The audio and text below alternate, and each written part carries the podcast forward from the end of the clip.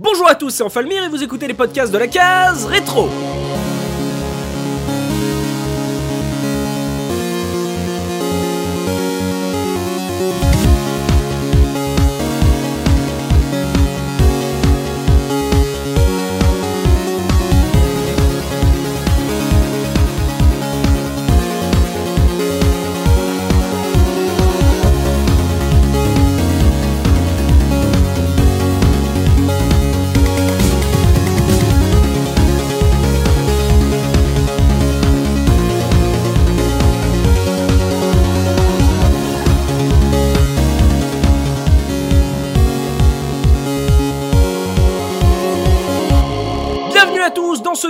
De la case rétro, votre podcast cent pour cent rétro gaming, et aujourd'hui je suis accompagné de Soubicoune. Comment ça, Soubi? Salut tout le monde, ça va nickel. Il y a également Pimi. Comment ça, Pimi? Ça va très bien, merci. Il y a également Zéphirin. Comment ça, Zéphi? Ah bah ça va très bien, bonjour à toutes et à tous. Et notre brocanteuse de l'extrême, Oxidia. Comment ça va, Oxidia? Mais ça va très bien, bonjour à tous. Et aujourd'hui on va tous parler de Skies of Arcadia, jeu de rôle édité par Sega et développé par Overworks. C'est sorti sur Dreamcast en l'an deux mille au Japon et aux U S, début d'année deux mille un pour nous en France. C'est un R P G phare de la cent vingt-huit bits de Sega qui aura le droit un peu plus tard à un portage Gamecube en deux mille trois plus précisément, sous le sous-titre Légende. Donc euh, ça nous fait plaisir, on, on parle peu de R P G sur la case rétro parce que évidemment ça nous demande beaucoup de temps pour réaliser. Donc là on a un, un, un gros R P G de, de l'ère Dreamcast à, à, à débattre ensemble. On va commencer tout de suite sans plus attendre avec ma question traditionnelle, histoire de vous situer par rapport à ce jeu. Quel a été votre tout premier contact avec Skies of Arcadia, Pimi? Alors, euh, pour le coup, moi je l'ai pas connu à sa sortie en fait, euh, vu que j'étais quand même euh, trop jeune et c'était pas du tout un jeu qui était euh, mis en avant euh, bah, à sa sortie. Enfin, j'avais pas la Dreamcast en plus de ça. Ah bah oui, ça et voilà, donc euh, raison de plus. Et en fait, moi je l'ai connu aux alentours des années deux mille dix, euh, quand Ouh. j'ai commencé, ouais, donc dix ans plus tard, quand j'ai commencé à revouloir euh, acheter, enfin, à vouloir me, me créer une collection, on va dire, euh, des jeux que j'avais jamais pu faire euh, quand j'étais gamine. Ouais. Et voilà, et j'ai acheté, euh, j'ai acheté dans un premier temps la version Gamecube, d'accord, avant de trouver la version Dreamcast euh, bah, sur une brocante, justement. Alors, question bête, là, comme ça, juste pour prendre l'avance, là, en deux mille dix, la version Dreamcast, tu l'as eu à combien ? Ah, j'avais eu avec un lot, en fait. J'ai eu la Dreamcast euh, avec euh, trente-cinq jeux, dont euh, oh Skies of Arcadia et les Shenmue, oh et, là, là, là, là. Et j'avais acheté le tout pour trente-cinq euros. Wow c'est le prix de l'escroc à l'envers. C'est bah, ça, ça fait partie de mes gros, gros, gros coups de brocante pour le coup. Euh, voilà. Oh la vache. Et oh, je connaissais absolument merci. pas le jeu en fait. Euh, c'est, je m'en suis rendu compte après quand. Euh...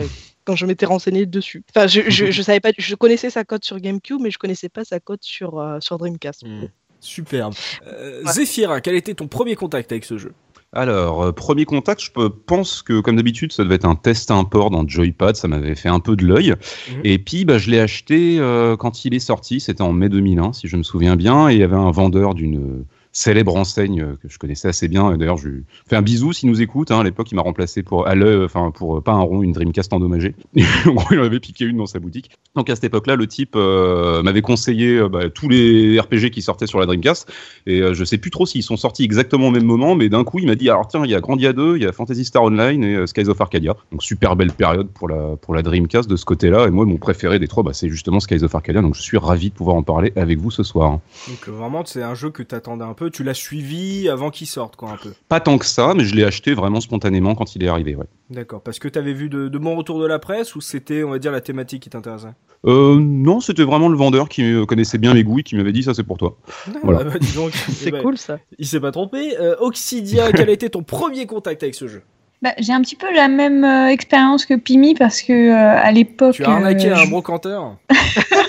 Non, mais à l'époque, j'étais, euh, je faisais déjà des R P G, mais j'étais sur, euh, j'étais sur PlayStation, donc je, je faisais les Final Fantasy, quoi, les uns à la suite des autres. Mm-hmm. Et celui-là, j'en avais pas du tout entendu parler. Et c'est vraiment quand j'ai commencé à collectionner aussi, donc euh, il y a quelque chose comme euh, cinq ans, euh, six ans maximum, que, euh, que je me suis renseignée, parce que le but, c'était aussi de, d'avoir les, les gros R P G mythiques euh, dans ma collection, et puis euh, forcément quand on cherche les gros R P G mythiques, et ben on arrive très très vite sur celui-là, et donc euh, bah donc je me suis procuré finalement une version il y a oh, quelque chose comme deux ans maximum, et donc euh, je l'ai, je l'ai commencé il y a un an à peine. Sur quel euh, donc c'est très très récent. Sur quel format? Sur la version Gamecube. Oh, mais qu'est-ce que... Ah là là, le Sega fan que je suis est en train de pleurer. Ah là, oui là. Et non, je n'ai pas la version Dreamcast. Moi, je n'ai pas encore fait ce coup-là. Non, bah, je comprends. Mais ça veut dire que quoi, quand tu l'as fait, on va dire, en tant que jeu de rétro gaming, euh, ça fait partie des R P G un peu cultes, euh, on va dire, dans le, dans le milieu. Quand, oui, tout à fait. Quand tu fais des recherches, dont on entend sais... beaucoup parler, et ouais. donc euh, quand je suis arrivée dessus, j'avais un regard de rétro gameuse dessus, quoi. Voilà, quand même, on, te, on t'annonce un jeu culte, t'as une certaine attente envers ce jeu, quoi. Ouais, donc, exactement. D'accord. Ok, et pour finir, Soubicoune, quel était ton premier contact avec Skies of Arcadia? Bah, comme vous le savez un peu, quand on parle Dream, donc moi c'était à l'époque du fossoyage de la Dreamcast, comme, un, comme une charogne. Donc, euh, bah, en fait, euh, c'est au moment où donc, je me suis remis aux jeux vidéo après avoir fait une pause, où j'ai commencé, donc à, je me suis acheté pas mal de jeux pas chers, et j'ai commencé à, à aussi euh, en tipiac un, un, un grand nombre. Mmh. Et euh, en fait, il faut savoir que, donc, comme disait Zéphi à l'époque, bah, ça a été une belle période pour la Dream, sauf que bah, moi, les, les screens que je voyais dans les magazines, malgré tout l'amour qu'ils disaient dans, dans les tests, euh, moi, ça me faisait pas vibrer du tout. Je reviendrai dessus quand on parlera de l'histoire. Euh, les screens me donnaient pas envie, l'histoire me donnait pas envie, et à côté, j'avais un Grandia deux qui me donnait vachement plus envie. Et donc, bah en fait, euh, moi, je me suis plongé à corps perdu à l'époque dans Grandia deux, euh, comme un sagouin. Tu es team Grandia. Voilà, j'ai, j'ai fait comme toi. Ouais. Ouais. J'ai, j'ai laissé Skies de côté, puis quelques mois après, donc on devait être euh, dans l'année deux mille deux ou deux mille trois. Vraiment de fin deux mille deux, je pense. Euh, j'ai recroisé un, mon ami où son père était grand fan de réseau, là, chez qui on faisait des réseaux de Warcraft deux et d'a, d'Alerte Rouge. Ouais, euh, euh, du coup, je le, je le revois, il me fait ah oh, bah tiens, euh, j'ai aussi plein de jeux euh, Dream gravés, euh, des jeux que j'avais pas téléchargés ou autre. Il m'enfile un certain nombre et puis il joue à un jeu original, Skies of Arcadia. Il me fait ah oh, bah tiens, j'en ferai rien, je te le donne. Oh. Donc voilà, donc je suis reparti avec un Skies of Arcadia, un vrai, ouais. Et du coup je l'ai fait à ce moment-là. Et tu l'as pas acheté, voilà, formidable. Oh là là. Voilà. Entre l'autre qui arnaque, un brocanteur, celui-là on se, on se fait offrir. J'imagine le gars maintenant qui se dit, quand il voit les prix de Skies of Arcadia, il fait « Mais pourquoi je l'ai donné ? Pourquoi ?» Non, mais surtout qu'en plus sur la boîte euh, qui, qui m'a donné, il y avait encore le prix euh, acheté à Score Game, genre euh, Luc ah, il l'avait acheté. Francs, ouais. Ouais, en, en occasion, il l'avait acheté, il l'avait acheté même pas deux cents balles ou. Euh... En plus, ouais. Lui, il l'avait acheté en occasion, oh là là. Ouais, ouais. ouais. Donc, il euh, y a que Zef qui s'est jeté dessus à la sortie, en fait. Euh, ouais, et payé prix, euh, prix fort, ouais. Mais je... Soubi, as-tu laissé l'étiquette en francs sur ton jeu? Oui, oui, maintenant, ça sûr. Coûte plus cher. Ah. Je serai team Zephy euh, au cas où il y a besoin de, de se faire euh, l'avocat du diable, puisque je suis comme Zephy, nous l'avons eu à la sortie ouais. également sur Dreamcast, et donc, euh, s'il y a besoin, je serai euh, la, la, la caution, la caution fanboy. On verra. Ah, j'ai, j'ai, je suis pas j'ai, sûr j'ai qu'il y ait besoin. Une petite année de retard, c'est pas. C'est vrai, mais tu, tu es infossoyeur, donc euh, je ne te parle pas. Je, je te méprise. Donc euh, on voit à peu près euh, le, les contextes. On a, on a quelques versions GameCube. Ça va être intéressant justement de voir euh, le portage parce que il y a pas mal de Sega fans comme moi qui euh, ont eu une période de je ne peux pas justement jouer à un jeu Sega sur autre chose qu'une console Sega et donc ils sont passés à côté. Et quand ils voient les prix aujourd'hui, on regrette un peu. Euh, donc on pourra voir euh, ce, que, ce qu'apportait ce, ce portage euh, trois ans plus tard. On verra euh, voilà euh, les impressions sur la version Dreamcast. On va se remettre dans le contexte de la sortie du jeu avec la une du mois. Toujours avec toi, Soubi, quelle a mmh. été l'actu gaming à la sortie de Skies of Arcadia? Alors, j'ai, j'ai choisi une couve euh, absolument euh, extraordinaire. Quand, en fait, quand j'ai cherché toutes les couves de avril deux mille un euh, pour euh, laquelle le choisir, en fait, elle est, elle, elle est apparue d'elle-même, tu vois. Je, je veux dire, le choix a été fait. Donc, c'est la couve de Joystick. Je pense que c'est la couve la plus psychédélique que j'ai jamais vue de ma vie. Euh, donc, je, je vous la décris. En fait, en gros, elle est découpée en trois morceaux. Sur la partie centrale, on a un jeu de guerre, Seconde Guerre mondiale, de tout ce qui semble le plus classique. Mmh. Sauf que les deux bandeaux en haut et en bas sont d'un fuchsia euh, bien comme il faut, avec des fleurs de toutes les couleurs. Et je sais pas ce que c'est. Je, je comprends pas le, le trip. Je sais ouais. pas ce qu'ils ont voulu faire. Un graphiste euh, stagiaire euh, qui aimait la drogue, probablement. Voilà. Je, et je, donc, je euh... trouve, je, très, très sincèrement, je la trouve magnifique, moi. Eh, non, mais tu, non, mais, mais attends, tu te mets, Alors, hey, tu te mets ouais. à la maison de la presse. Tu ne vois que ça, hein. Oh, tu es tout... Oui, c'est clair. J'imagine dans le rayon, elle devait bien se voir, celle-là. Oui. Ah, voilà, donc euh, tu, le, le conflict zone, euh, t'arrives à peine à le lire là, pour le jeu, pour, le, pour l'illustration. C'est vrai. Et conflit puis... visuel, hein, surtout. Hein. Ouais, voilà. et, et puis c'est surtout, je l'ai pris parce que chez... je veux pas être méchant, mais alors autant euh, chez les consoles, euh, en avril deux mille un, ça avait été un peu l'orgie. Euh, autant sur P C, quand j'ai pris le mag, c'était la zone. J'ai regardé ce qu'il y avait. Je veux pas être méchant, mais le c'était la dépression. Donc euh, en test, bon bah à part F un Racing Championship qui était un très bon jeu de F un, euh, bah voilà, tu as du Off-Road, tu as du Search and Rescue deux, tu as du Cossack, tu as du Economic War, tu as du Evil Island, tu as du F S Studio parce que tu vois, je crois que c'est même un, un soft qui était testé tellement que t'avais rien. T'avais la, la donne de Icewind Dale euh, qui est sortie, qui s'était fait défoncer la gueule. T'avais Serious Sam qui s'était fait défoncer la gueule. Enfin, voilà, c'était le, le mois de, de la déprime absolue, quoi. Euh, je crois qu'il y a qu'un seul jeu, bah c'est le F un Racing Championship qui dépasse les quatre-vingt-dix pour cent d'intérêt dans le mag. Ah, ouais. Ah oui. Ouais, c'était euh, en gros, quatre-vingts dans le meilleur des cas et souvent pas loin de soixante-dix. Oh. Donc voilà, c'est le magnifique mois de sortie. Ah, extraordinaire. Soyons gentils parce que là, je vois, j'entends Gerfo en train de fulminer. Oui, en l'an deux mille, il y a eu des Deus Ex. Ok, mais pas ce mois-là. Voilà, c'était vache maigre ce mois-là. On se calme, hein, tendance. C'est un mois, avez... c'est un mois d'avril. Euh, je ne sais pas s'il faut en tirer une conclusion. Euh...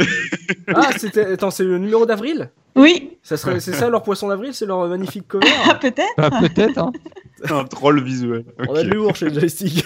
Oui. Si vous voulez vous marrer, regardez hein, la, la, enfin le, le magazine, la une du magazine et sur le, le billet du podcast. Donnez-nous votre avis. Hein, on, oui. on est toujours preneurs. Donc euh, petit mois euh, du côté euh, du P C en tout cas, et, ce qui permet justement de contrebalancer avec euh, la, la période foisonnante euh, des consoles et de la Dreamcast en particulier, où il y avait vraiment beaucoup de choses à faire, même sur PlayStation, hein, même si elle était en train de, de mourir, il y avait encore de, de, gros, de grosses sorties, donc sur P C c'était pas la joie, mais bon, nous on parle d'un R P G console sur la magnifique Dreamcast, six milliards de joueurs, rappelons-le. On va pouvoir jeter un œil maintenant au dos de la boîte du jeu avec le pitch, histoire de voir comment Sega nous avait vendu ce jeu à l'époque avec Oxidia. Oui, tout à fait. Alors moi, j'ai beau avoir la version Gamecube, j'ai quand même pris le pitch sur la boîte de la version Dreamcast, et oui. ça nous dit... L'ère de l'exploration est arrivée, vous êtes sur le point de partir pour des aventures magiques à travers les vastes cieux d'Arcadia en quête de trésors inconnus. Attention, là où il y a des trésors, il y a des pirates. Découvrez et explorez plus de six pays, dirigez et personnalisez de magnifiques vaisseaux, utilisez un arsenal inédit, découvrez de nombreux sorts ainsi que des fonctions internet uniques qui vous aideront dans votre quête, embarquez dans Skies of Arcadia où seul le plus courageux survivra, voilà. Des fonctions internet uniques. Oui, des fonctions internet uniques sur l'internet mondial. Sur l'internet mondial du futur des consoles. Tout à connectés. Fait. Voilà. Eh ben, j'ai pas l'impression de, d'avoir une jaquette de R P G. Hein. Aventure, et cetera. On ne parle pas beaucoup de l'histoire. Euh, non, il n'y a pas trop d'histoire. L'univers. C'est plutôt ouais, ouais, ouais, un, une espèce de descriptif des, des nombreuses possibilités, quoi. Les vaisseaux, les euh, sorts, l'arsenal, euh, toutes ces choses-là. Ouais, quoi. C'est ça. T'aimes l'aventure, t'aimes les pirates. Eh ben, c'est Skies of Arcadia, quoi. Ça vend un peu le, le, l'open world, hein. On sent qu'il y a de l'exploration, quoi. Donc... C'est ça, mais je sens que Soubi va avoir fort à faire pour nous décrire et l'univers de Skies of Arcadia et l'histoire qu'on va suivre dans ce R P G, puisque la quatrième de couve n'est pas ultra explicative. En même temps, Sega oblige, il faut euh, composer avec euh, toutes les nationalités derrière la boîte, euh, et cetera Ça, il y a pas beaucoup de la place pour te vendre tout un scénario. Donc on va voir avec euh, Soubi euh, ce que ce que donne cet univers euh, de Skies of Arcadia, ce qui nous a marqué à l'époque, et cetera. Et l'histoire euh, du jeu, on va pouvoir se lancer dans le gros du débat et on se retrouve tout de suite après ça.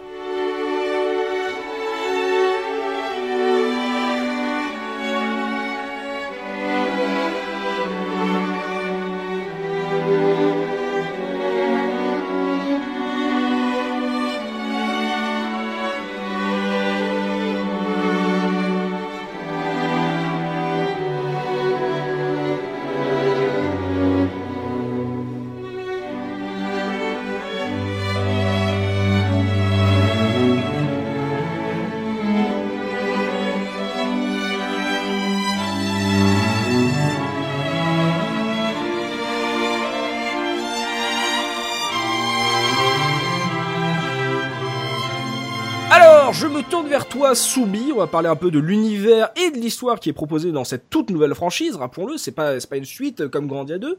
Euh, voilà, de quoi ça parle Skies of Arcadia pour ceux qui l'ont jamais fait, et toi qu'est-ce que t'en avais pensé ?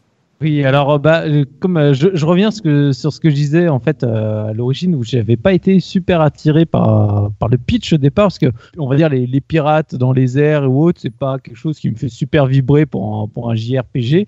Mais bon, après je lui avais quand même laissé sa chance, parce que on va dire que l'histoire donne à peu près raison, parce qu'à peu près tous les J R P G qui partent sur ce même pitch, que ce soit Baten Kaitos, la Torobo ou autre, en général c'est des bons R P G. Donc finalement tu vois euh, c'est en gros monde qui se passe en en l'air, euh, dans un R P G, bon, t'as, t'as quand même des chances que ça soit bon. Donc, euh, on est, on est parti avec Skies oui. of Arcadia. Alors, pour, euh, en gros, donc, euh, on est avec, bah, comme tu disais, la team J R P G Sega, la, la, la vraie, la dure, celle qui faisait des Fantasy Star. Donc, euh, que ce soit euh, Fantasy Star un, deux, trois, quatre, euh, malheureusement, peu de gens les connaissent et je vous invite vraiment à les faire. Vous le aurez des surprises. Paraît. Oui, non, mmh. Et puis, il y a de, par exemple, dès le deux, tu as des surprises scénaristiques qui sont très intéressantes. Euh, euh, quand on te parle de F F sept, tu fais petit joueur, je connais ça bien avant toi. Je vois de quoi tu Attention. Parles. D'ailleurs, je crois que la, c'est la même team qui était responsable des Dragon Force euh, de mémoire, je, si je Je dis pas de bêtises, donc bah, euh, voilà. A, derrière, euh, on a euh, la une des patronnes de Sega, là, euh, euh, Rieko Kodama, qui euh, mm. qui est le, qui est qui a son nom marqué derrière tous les gros hits de Sega euh, de cette époque. Donc c'est c'était ouais effectivement un R P G fait par euh, on va dire euh, les rostas de, de Sega à l'époque, quoi. Oui, donc, euh, donc voilà. Donc on, on commence avec, euh, on va dire, une team qui a l'habitude du, du J R P G, ça se sent. Et donc bah voilà. Alors l'histoire, bah nous sommes euh, dans le monde d'Arcadia où en fait, euh, bah nous avons les continents qui flottent et qui dérivent euh, sous euh, six magnifiques lunes, chacune d'une petite couleur, euh, lune verte, lune rouge, lune bleue, lune violette, lune d'argent, et cetera. C'est la jaune, je crois qu'il manque. Et euh, donc nous suivons les aventures de, de nos héros. Donc Vyse et euh, Aika, qui est un petit duo euh, de pirates, mais de gentils pirates, les, les Robins des Bois de la piraterie, donc mmh. euh, les voleurs bleus qui ne font que détrousser les, les richissimes, et surtout que s'ils sont armés, parce qu'on n'attaque pas les, les gens sans défense. Nous on aime le challenge, nous on est des, on est des beaux gosses. Oui. Et donc, euh, en attaquant un vaisseau donc de l'Empire euh, Valuan, euh, donc euh, l'Empire industriel armé, euh, comme tu as dans tout J R P G ou tout même manga, c'est-à-dire que tu sais déjà que ça va être le gros méchant, parce qu'à partir du moment où c'est un gros empire industriel euh, tout métalleux, tu sais que euh, mmh. ça y a oui, c'est proche. Classique. Ils attaquent euh, un de leurs euh, un de leurs vaisseaux pour euh, se faire un peu de sous-sous et euh, oh bah. C'est dommage, il y, y a une nénette qui a popé en même temps, donc on l'embarque, et tant qu'à faire, on ne sait pas d'où elle vient, elle a l'air gentille, elle est toute blonde, toute mignonne, allez hop, on l'embarque. Et donc c'est à ce moment-là que va véritablement commencer l'histoire, parce que bah, d'habitude, l'Empire Valuan, ils se font détrousser, mais ça n'avait pas l'air de trop les déranger, autant là, ça a l'air de les embêter d'avoir perdu cette nénette, et ils décident de atomiser sauvagement l'île du héros. Et ça, j'adore. C'est, je trouve ça super classe pour commencer un jeu. Par et donc, un drame. Par un voilà, drame. Ils, ils atomisent sauvagement euh, ton repère, ils récupèrent la fille, ils vont pour exécuter ton père. Et donc là, à ce moment-là, tu dis bon, on va peut-être essayer de faire quelque chose.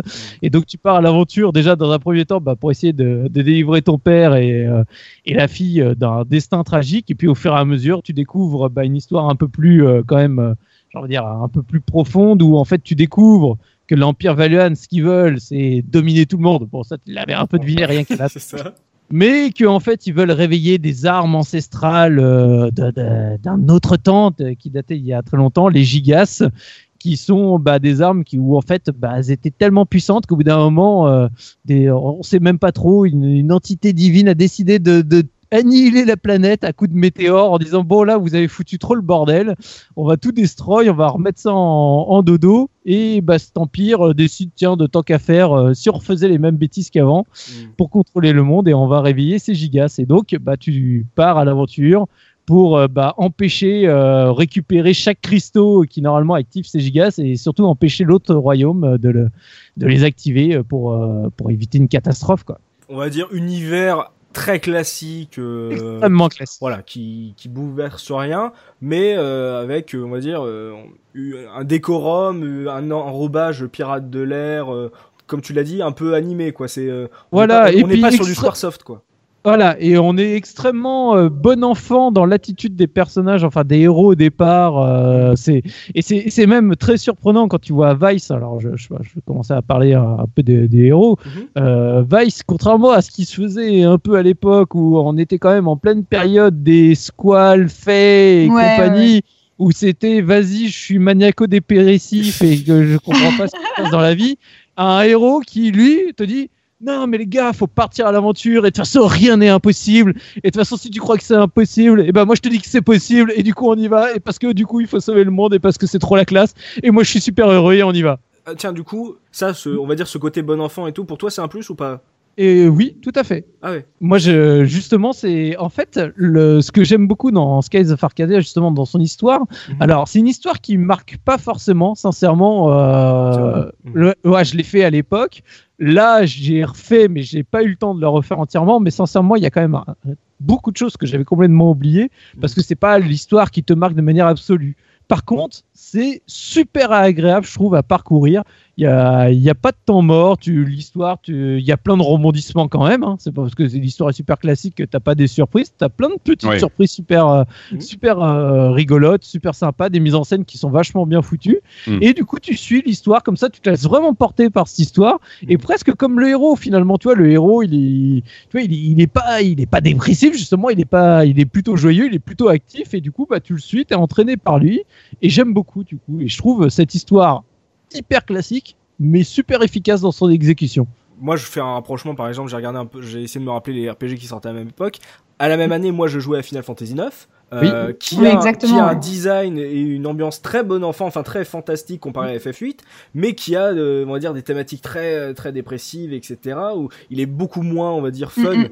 Euh, dans son histoire que Skies of Arcadia, donc j'avais ces ces ces deux repères. Enfin, c'est pas année. Si fun que ça non plus des fois quand tu quand t'arrives à Valua, quand t'arrives enfin tu sais, ouais, il ouais. y a quand même des moments un peu euh, un peu dark. D'accord, il mais... y a un peu de tragédie quand même, enfin euh, on va dire de moments sérieux dans dans Skies of. Ah oui, quand même. C'est c'est juste que c'est c'est c'est le côté optimiste du héros et de même de de Aika à côté ou de Fina qui se greffe et qui finalement est, est presque à attendri par ce, ce côté bon enfant de, de Vyse, que du coup tu, tu prends ça plus en mode euh, justement euh, voilà optimiste, mmh. mais ça n'empêche pas que euh, le, le sujet reste dark et enfin avec des thématiques extrêmement euh, chères euh, aux, aux japonais de, de cette époque-là dans leur scénario quoi. Donc euh, voilà, c'est juste la manière de le traiter qui est différente.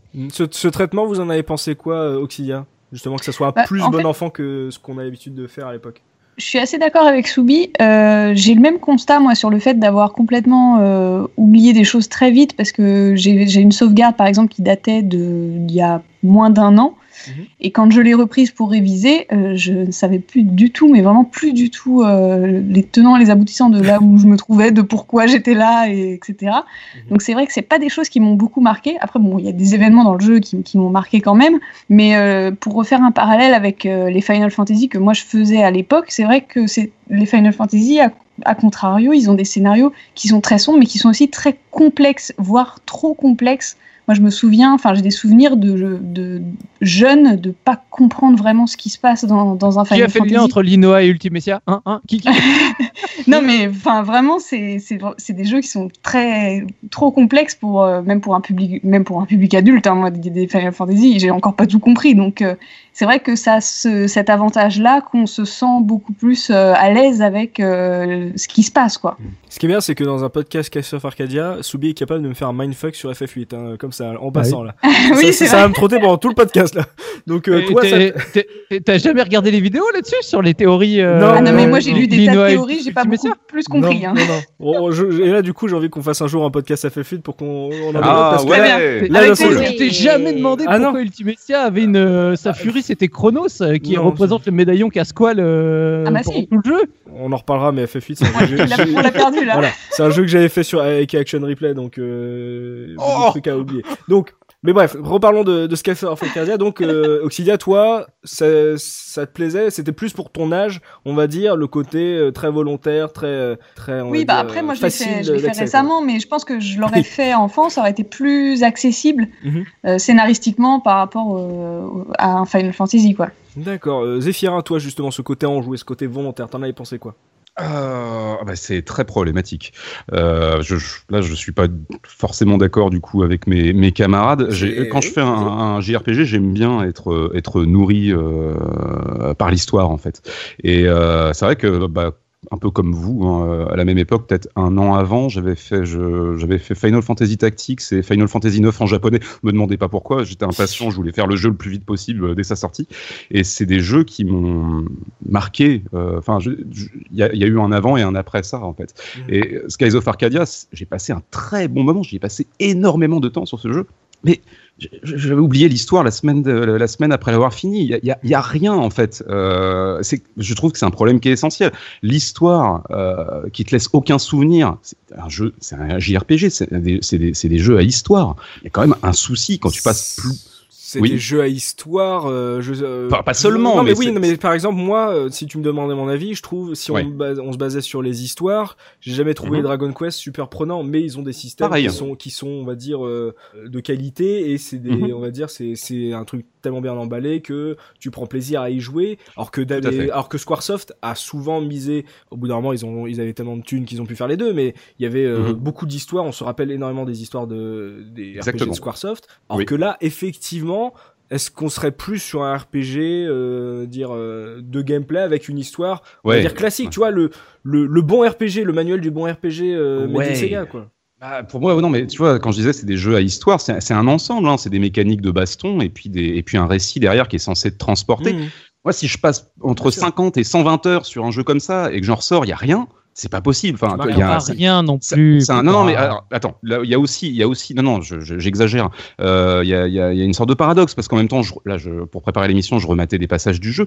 Il y a plein de moments, comme tu le disais, Soubi, qui sont touchants, qui sont bien mis en scène, qui sont, qui sont jolis. Euh, c'est, ah, c'est très rythmé. Des séquences marquantes. Bien enfin, sûr, mais c'est très dire, rythmé. C'est très quand rythmé. Tu te fais poursuivre sur le, quand tu essaies de libérer ouais. euh, Fina, putain, à chaque fois j'ai toujours du mal avec les noms par contre, euh, et que tu es sur le, le toit sur du, le train. du train, ouais.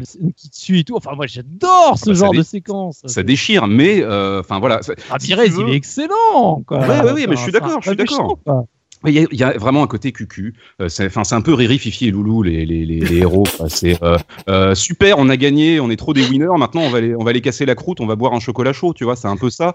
Et euh, j'ai un peu de mal. Enfin, je, revenir de Final Fantasy neuf, qui était un jeu qui est une sorte de conte. Euh, avec un, vraiment, enfin, tu vois, il y a un supplément d'âme dans Final Fantasy neuf. C'est très poétique. Revenir et puis arriver là-dessus, tu te dis mais qu'est-ce qui se passe? C'est la bande à Picsou, quoi. Et euh, ça aurait donné... Enfin, c'est un, c'est un shonen, en fait. Euh, Skies of Arcadia, c'est un shonen, ni plus ni moins. Mm-hmm. Et euh, bah, c'est un jeu très grand public. Maintenant, je trouve que ça s'adresse surtout aux petits, quoi, aux enfants et aux oui, adultes. Oui, ouais, c'est, euh, c'est un peu le même, euh, le même constat que j'ai. Ouais. Ouais. Ça, euh, moi, je terminerai, je terminerai juste oui. en disant que, limite, je préfère un jeu un peu mal fichu, mais avec une histoire qui va, rest- qui va me rester à l'esprit quinze ans plus tard que l'inverse. D'accord, un peu trop, on va dire, euh, enfantin dans son approche euh, par rapport mm-hmm. à ce que t'aimais à l'époque euh, quand tu l'as fait. Tout à fait. D'accord. Tout à fait. Ah, c'est vrai qu'en plus, euh, voilà, en même année, t'avais des Vagrant Story qui sortaient, et cetera. Donc, ben voilà, c'est, c'est l'anti-Vagrant une... Story. Hein. Oui, oui, on est on en même dans... temps, on a été dans le, vraiment le deuxième âge d'or du R P G, moi, ce que j'appelle, oui, oui. Euh, enfin, R P, du J R P G sur ouais. console. Ouais. Après les seize bits, euh, la, la, la fin, la fin PlayStation, euh, c'est, oui. c'était abominable. Et, et ça, ça... Il y a eu des hits à chaque fois, quoi. Et ça correspond à un truc dont on avait parlé sur euh, le podcast euh, Virtua Tennis, à une époque où PlayStation amenait le jeu vidéo vers un truc très mature, très gris, très adulte, là où Sega, avec la Dreamcast, a mis tout en avant pour faire quelque chose de coloré, arcade, fun et accessible même aux plus petits. Euh, et toi, Pimi, justement, ce ton-là, on a vu qu'on n'était pas forcément d'accord. Euh, voilà, qu'est-ce que t'avais pensé du ton un peu enjoué, enfantin euh, de ce Skies of? Alors pour le coup, moi je suis plutôt entre, ben, entre Zéphirin et Subi finalement, parce Elle que ne pareil, se bouge je... pas. Non, mais pour le coup, euh, je, joue, blottir, hein. je joue vraiment un R P G pour son histoire, euh, enfin voilà, pour le, l'histoire que, que ça me raconte. En fait, dans ce jeu-là, ça m'a pas dérangé outre mesure, dans le sens où bah, des fois c'est bien de voir des, des gens qui sont enjoués, que, des gens qui sont euh, torturés à longueur de journée et qui finissent et par faire des choses horribles.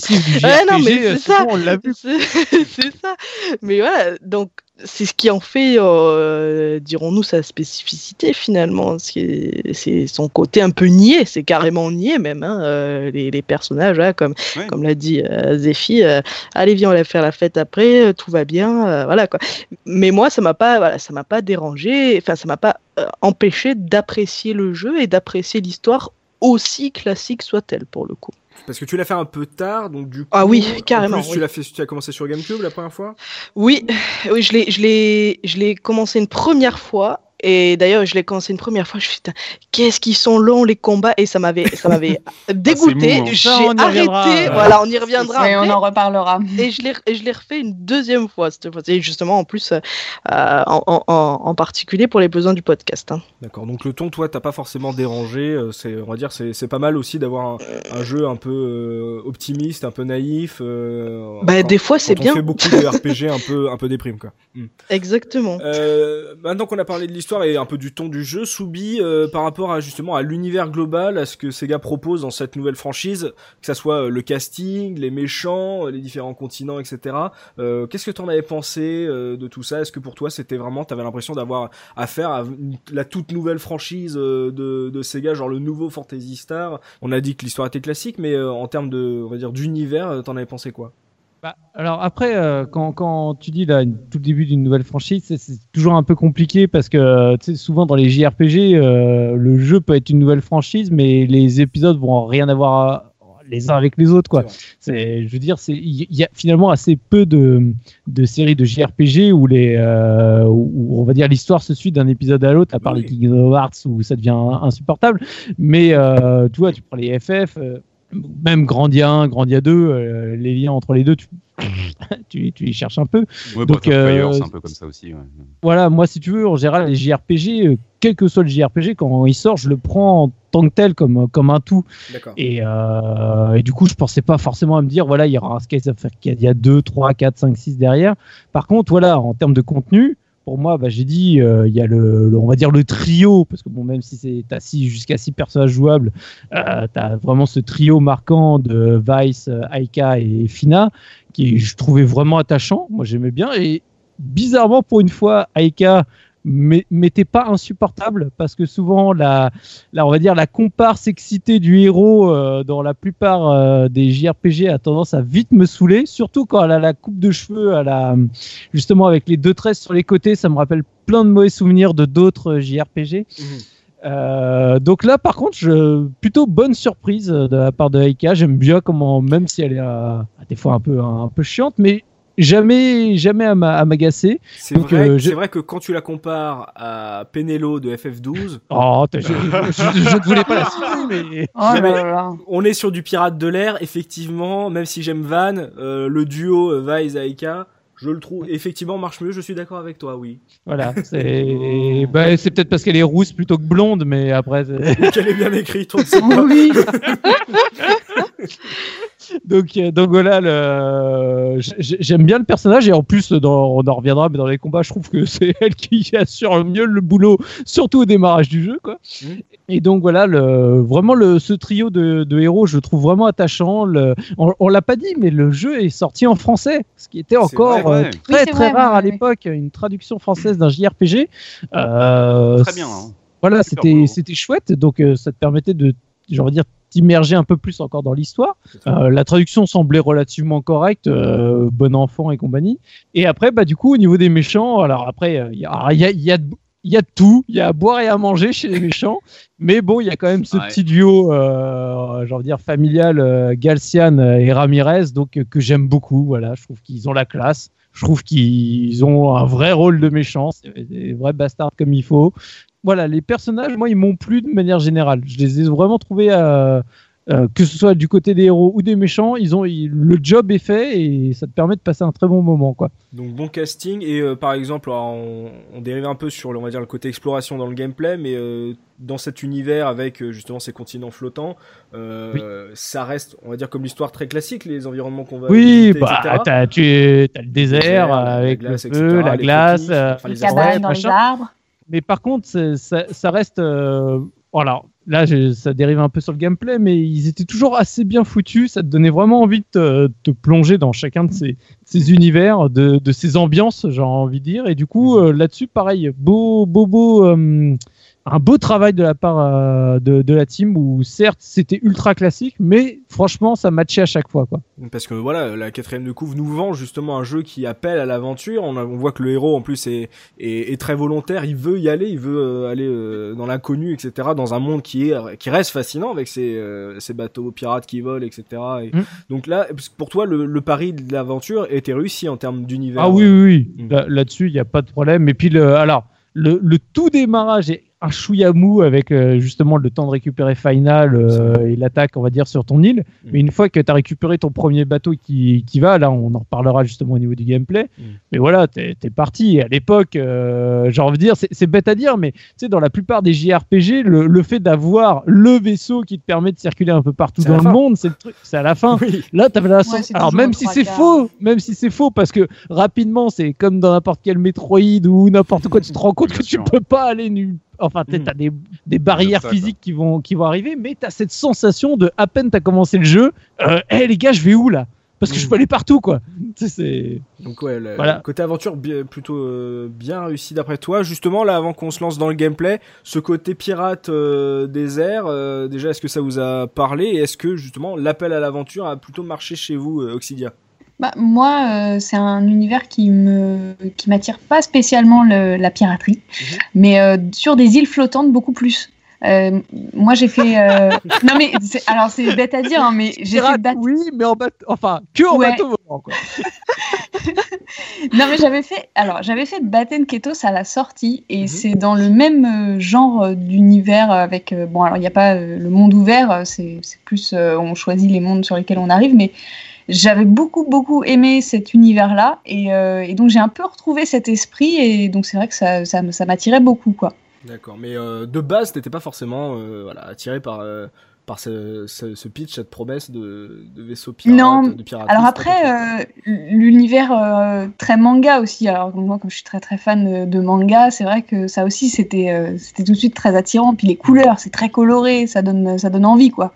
Ouais, c'est ça, le, on va dire le, le chara design dont on parlera sur la partie ouais. esthétique, ouais, ouais, euh, ouais. visiblement à jouer sur ton appréciation de l'univers euh, global de, exactement, du jeu. ouais, ouais. D'accord, Zéphi, euh, t'as dit que le, l'histoire tu l'as trouvée classique, un peu trop classique, est-ce que l'univers et euh, cet appel à l'aventure, ce côté un peu exploration, euh, ça a permis justement d'apprécier euh, un peu plus ce scénario, euh, on va dire cousu de fil blanc ou euh, prévisible ou pas dans le thème, dans le ton que tu aimes, quoi.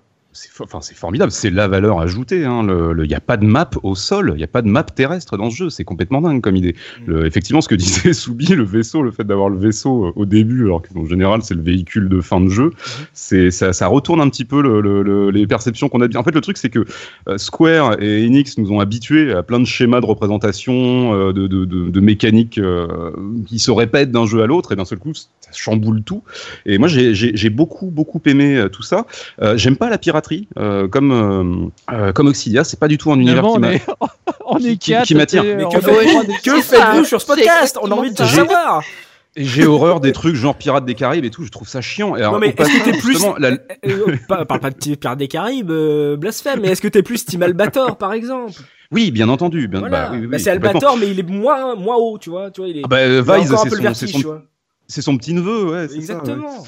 qui manque et voilà ouais, qui mange des pépitos à, à, à seize heures mais il euh, y a un truc avec la localisation par exemple, je, j'ai, j'ai vu ça, c'est que t'as du contenu un peu mature qu'à sauter avec la version occidentale, bah, notamment il y a le personnage de Vigoro qui est très amoureux de Aika et qui arrête pas de la coller, et apparemment dans les, dans les dialogues en japonais ça, ça y va, et t'as del, t'as, t'as, t'as, y a de l'alcool, il euh, y a des cigarettes, oui c'est des pirates, c'est des, c'est, voilà, c'est des gros crasseux, donc normalement ils, ils picolent, et là tout ça ça saute, non bah là les pirates ils sont dans la taverne, ils boivent des diabolomantes quoi, c'est, tout va bien. Bon ça ça m'embête, ça ça m'embête, mais voilà ce, ce Ce, ce, les, les navires sont magnifiques en plus, euh, les navires flottants sont superbes, euh, ensuite c'est chiant ce truc genre il y a petite, six petites îles au-dessus, t'as six, t'as six lunes de chaque couleur machin, c'est, okay, c'est, un, c'est un plateau de jeu Lego, c'est des gamins qui ont inventé ce truc là tu vois, c'est un côté comme ça, ça c'est pas naturel si tu veux comme euh, la manière dont c'est amené, dont c'est présenté, tu t'es pas tu senti vois, tu vois... immergé dans un vrai monde en fait. Si, si, alors si, vraiment, parce que encore, on y reviendra plus tard, mais c'est, le, c'est la, la, les systèmes de représentation euh, graphique qui sont intéressants dans ce jeu-là, c'est qu'on on sort, des, des, des, on sort des, des, de tout ce qui est très schématique dans les Final Fantasy et tout ça. Je me, la, je me suis laissé vraiment, enfin, euh, je me suis immergé dans ce truc-là, et ça a bien fonctionné dans le jeu, ça a bien fonctionné, mais euh, quand j'ai commencé à voir que tout était sectionné comme ça, et que c'était, alors là, il y a ça, là, il y a ça, là, il y a ça, là, il y a le temple de l'eau, le temple du fleu, machin, mmh. ça m'a un peu sorti du jeu, je dois avouer, et D'accord. du coup, j'en je, je, je reviendrai à ce que tu disais euh, tout à l'heure, Euh, quand on discutait donc euh, de, de l'histoire, et où je suis d'accord avec toi, c'est que c'est plus un jeu à mécanique euh, de gameplay intéressante et tout ça qu'à histoire. Bon, on va dire que j'ai joué le jeu. Euh, je me suis, j'avais vingt ans à l'époque, hein, donc je m'ennuyais déjà un petit peu avec ce genre d'histoire. J'ai joué le jeu, euh, je me suis un peu forcé, et puis bah, finalement c'est, ça, c'est, c'est, c'est, c'est, ça s'est bien passé, quoi. D'accord. Donc tu vois, tu notes quand même euh, une histoire classique, mais aussi on va dire la mise en place de l'univers était pas non plus pour toi euh, très inventive, quoi. C'était euh... ah, c'est, c'est pas très naturel, si tu D'accord. veux, quoi. Tu vois okay. ce que je veux dire. Ah, mais c'est bien au moins d'avoir d'avoir une critique. En plus toi tu l'as oui, fait bien euh, sûr. la même année que moi. Et moi j'ai moi, moi j'étais beaucoup plus jeune que toi, et bah du oui, coup bien sûr. Et contrairement à toi, j'ai sans, euh, j'ai pas vu on va dire ses ses limites, et j'étais j'avais l'impression de jouer à, à l'open world euh, de mais rêve, oui. quoi. Donc euh, mais j'ai, j'ai, j'aurais d'avoir... adoré avoir ton âge. Oui, c'est j'aurais ça, adoré c'est ça. De pas avoir de de passif te permet aussi de, euh, m'a permis de, d'apprécier les trucs que toi tu tu tu avais déjà vu avant. Euh... C'était dans les conditions optimales en fait, quoi. Ouais, c'est ça, c'est ça, c'est un jeu pour les les gens de mon âge presque. Pimi, toi justement, l'appel à l'aventure, la piraterie, et cetera. Est-ce que ça a marché chez toi ? Parce que c'est important justement qu'on passe de longues heures sur un jeu, que l'univers te parle, te donne envie d'avancer. Est-ce que ça a marché chez toi ? Oui. Euh, merci. Oui, tout simplement. Voilà. Allez, merci, bonne soirée. Euh... C'est tout pour moi.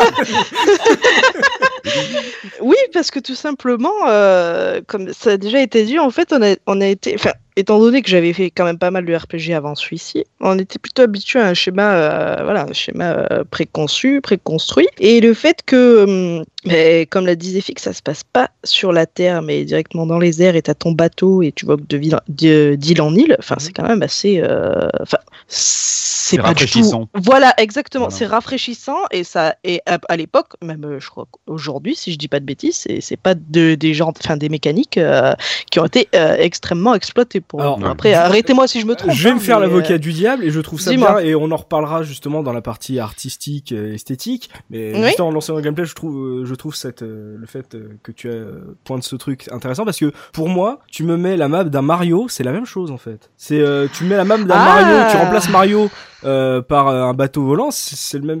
Tu vas au monde, au monde un, au monde deux, c'est très bien. Moi, c'est pour ça que j'ai on adoré le jeu. C'est que quoi, je, moi, moi, non, mais moi, je trouve ça euh, superbement euh, bien mis en scène, et ça a marché chez moi. Mais dans dans l'idée, euh, bah comme l'a dit Soubi, c'est un Metroid entre guillemets. Il y a le côté Metroidvania où oui, tu dis, oui. tu vois le tel ce, ce niveau, il te faut tel objet pour y accéder. Donc pour moi, en termes de oh, mécanique, t'as pas le bon moteur. Voilà, t'as oh, pas le bon moteur, tu peux pas monter assez haut, et cetera.